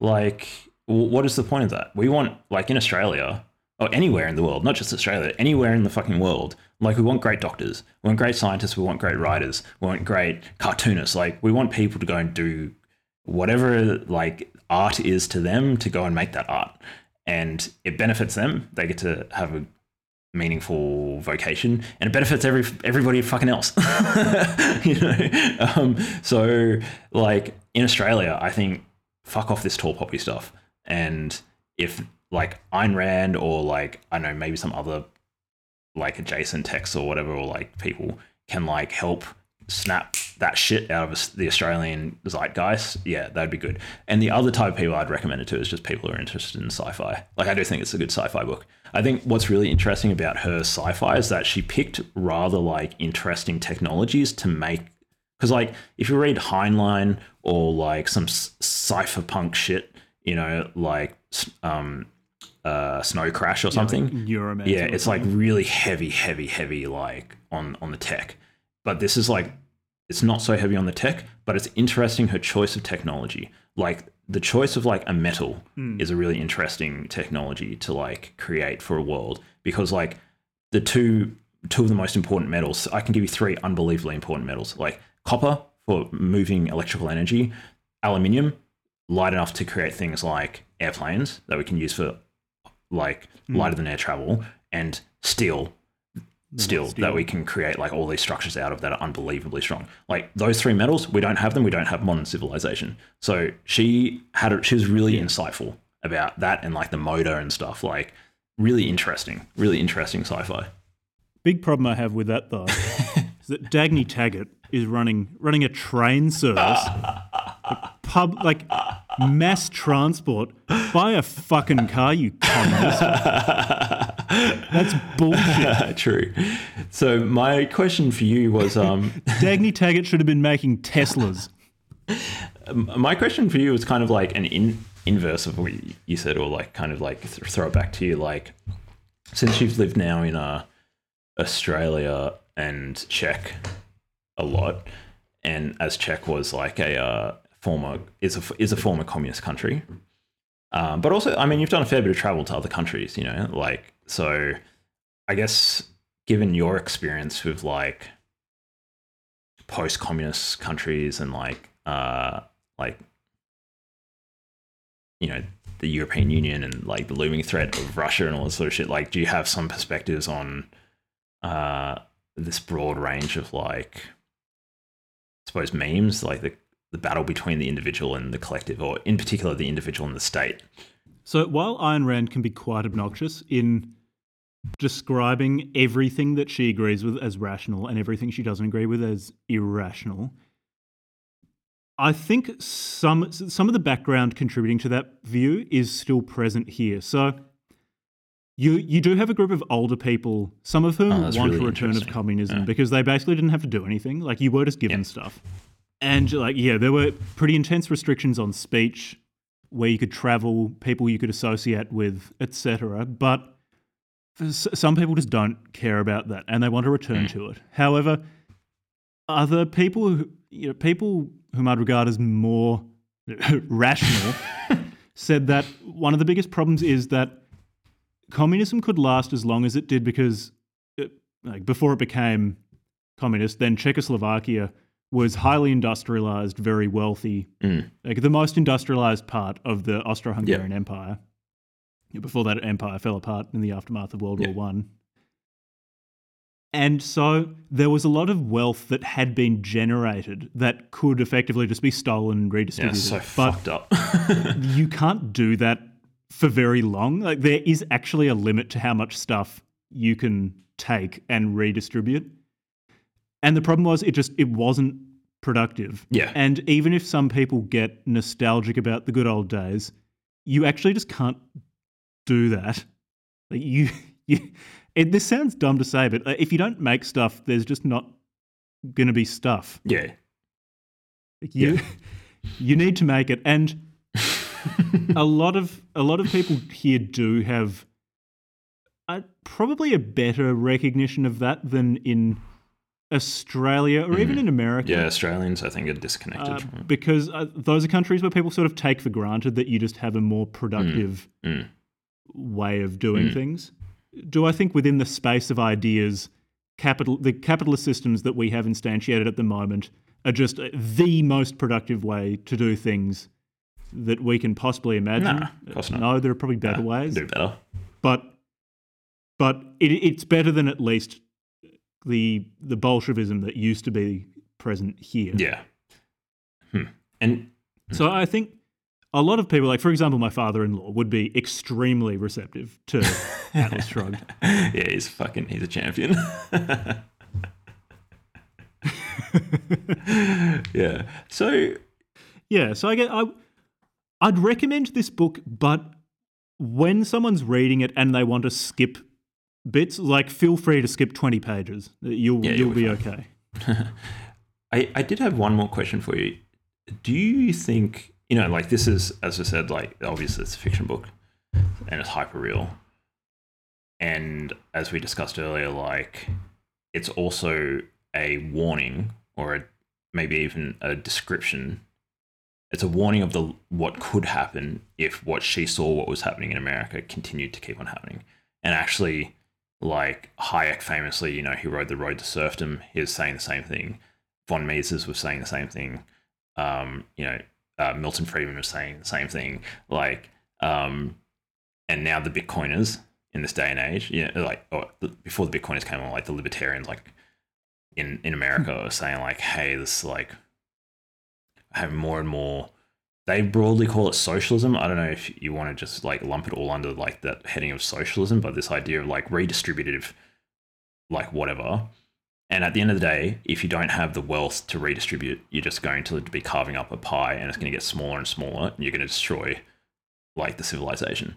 Um, so I was wondering whilst I was reading this book, and this part of the reason why like I'm so into Bitcoin is because I have this overwhelming like maybe it's ira- maybe it's an irrational fear that like the political ratchet is towards increasing all the things that these people warn us about and we don't have any way out like or at least I don't feel as though I have any way out. Like I can't vote for these things in Australia. I, neither of the major parties represent like my views on this, and so, um, yeah, I just was wondering if you think that any of her diagnoses were were rel- relevant, or at least maybe even today, like in America or Australia or or in the EU where you are. Like, how much do you think they're actually like describing things, patterns that are actually happening? So at least I think in a representative democracy, there is definitely that ratchet. Apart from anything else, people like being given stuff and don't like stuff being taken Yeah. away. It's So- a real The bias is very much towards giving people catch-22. things and not taking things away, or you'll get Yeah. voted out. More broadly, I, I, th- I think that probably some degree of redistribution is necessary, apart from anything else that it prevents violence. So yeah, interesting. I think there are certain people who are just more generative than other people. yeah, and they like they're going to accumulate resources and other people won't And if that goes on for long enough and you have people who are really disenfranchised and living in penury, you'll get violence. Mm. I also don't want to live in a society where you have certain people living in Mm, misery, poverty. like completely immiserated. Like that's that's not a place that I want And you can see that's really bad. So both for the in- in reason the of- US, right? Like in some parts of the US, like they have not fucking figured that balance out. you know, Yeah, but even in Australia, Yeah. there are parts of Australia where, like, say, rural Yeah. Victoria, there are plenty of places like Seymour or Benalla where it's not. Mm, yeah, Seymour's pretty. Great. Seymour's pretty rough. yeah, yeah, Yeah, so I think there's just for stability. Mm. So of course, yeah, you want people to be generating things, and you want people to be rewarded for making stuff. I believe very strongly in that. But even if you're just looking at it from the perspective of how do we optimize for people generating things, well, you need a degree of stability. You you're not going to be very generative if there's chaos. yeah, yeah, yeah. and I you just need or at least with how things have been run so far and the current set of ideas that we have, you need some redistribution to prevent instability in a political system. Yeah. I wonder where that line is. And how much you do that, yeah, I, I, I don't know where that line is. If I did, I would be much better not. I feel like that's just going to be one of those It's a- problems that's just going really to hard question. persist for the rest of human civilization. I don't, I don't think that's a problem that gets solved. Yeah, well, it's also assuming there is a point. It's probably a dynamic Yeah, point yeah, as yeah. well. It's going to be changing based on the context within which a society exists. So you, you're probably never going to get it perfect. Yeah, I, I do think that like at the end of the day though, like what we want is we want net creation. So at the end of the day, like at least like following my like Yeah. uh, you know, I'm not gonna fucking do a Popper or a Deutsch rant now, but like anybody's listened to this fucking show knows that like I'm all about that knowledge creation shit, and all wealth, all wealth ultimately comes down to creating new knowledge. Um, and so if we live in a society where we're not creating new knowledge, we're not solving the problems that we need to, and we don't have net like wealth creation, problem solving, where we're solving more problems than, and uh, when we're not losing solutions to problems that we've already solved, uh, like that, we need like that's extremely fucking important. we don't we don't want to live in a society where all of a sudden like we're we're like going back going backwards along those those axes. Also, if you're in a society which is stagnant Yeah. in terms of making new ideas, any wealth gain is going to be zero Yeah. sum. Yeah, yeah, there's not right. new wealth being created, if one person gets more wealth, it's gonna be it's zero coming sum. at someone else's expense. Yeah, we need it to be like e- in So you, and again, that's just a a recipe for mass. Yeah, so like for in order for any So I- also for- redistribution to like be functional, it, like whatever the amount you say is like, okay, this is like how much we need in order to like have hmm. stability and like get rid of, you know, the abject poverty or whatever that we want to get rid of, that sort of stuff, like whatever that level might be. Like, um, if it's if it's in the context of a positive sum society where there's new ideas being created and new knowledge and problems being solved, it's like okay, well, it can tolerate that um, some degree of that.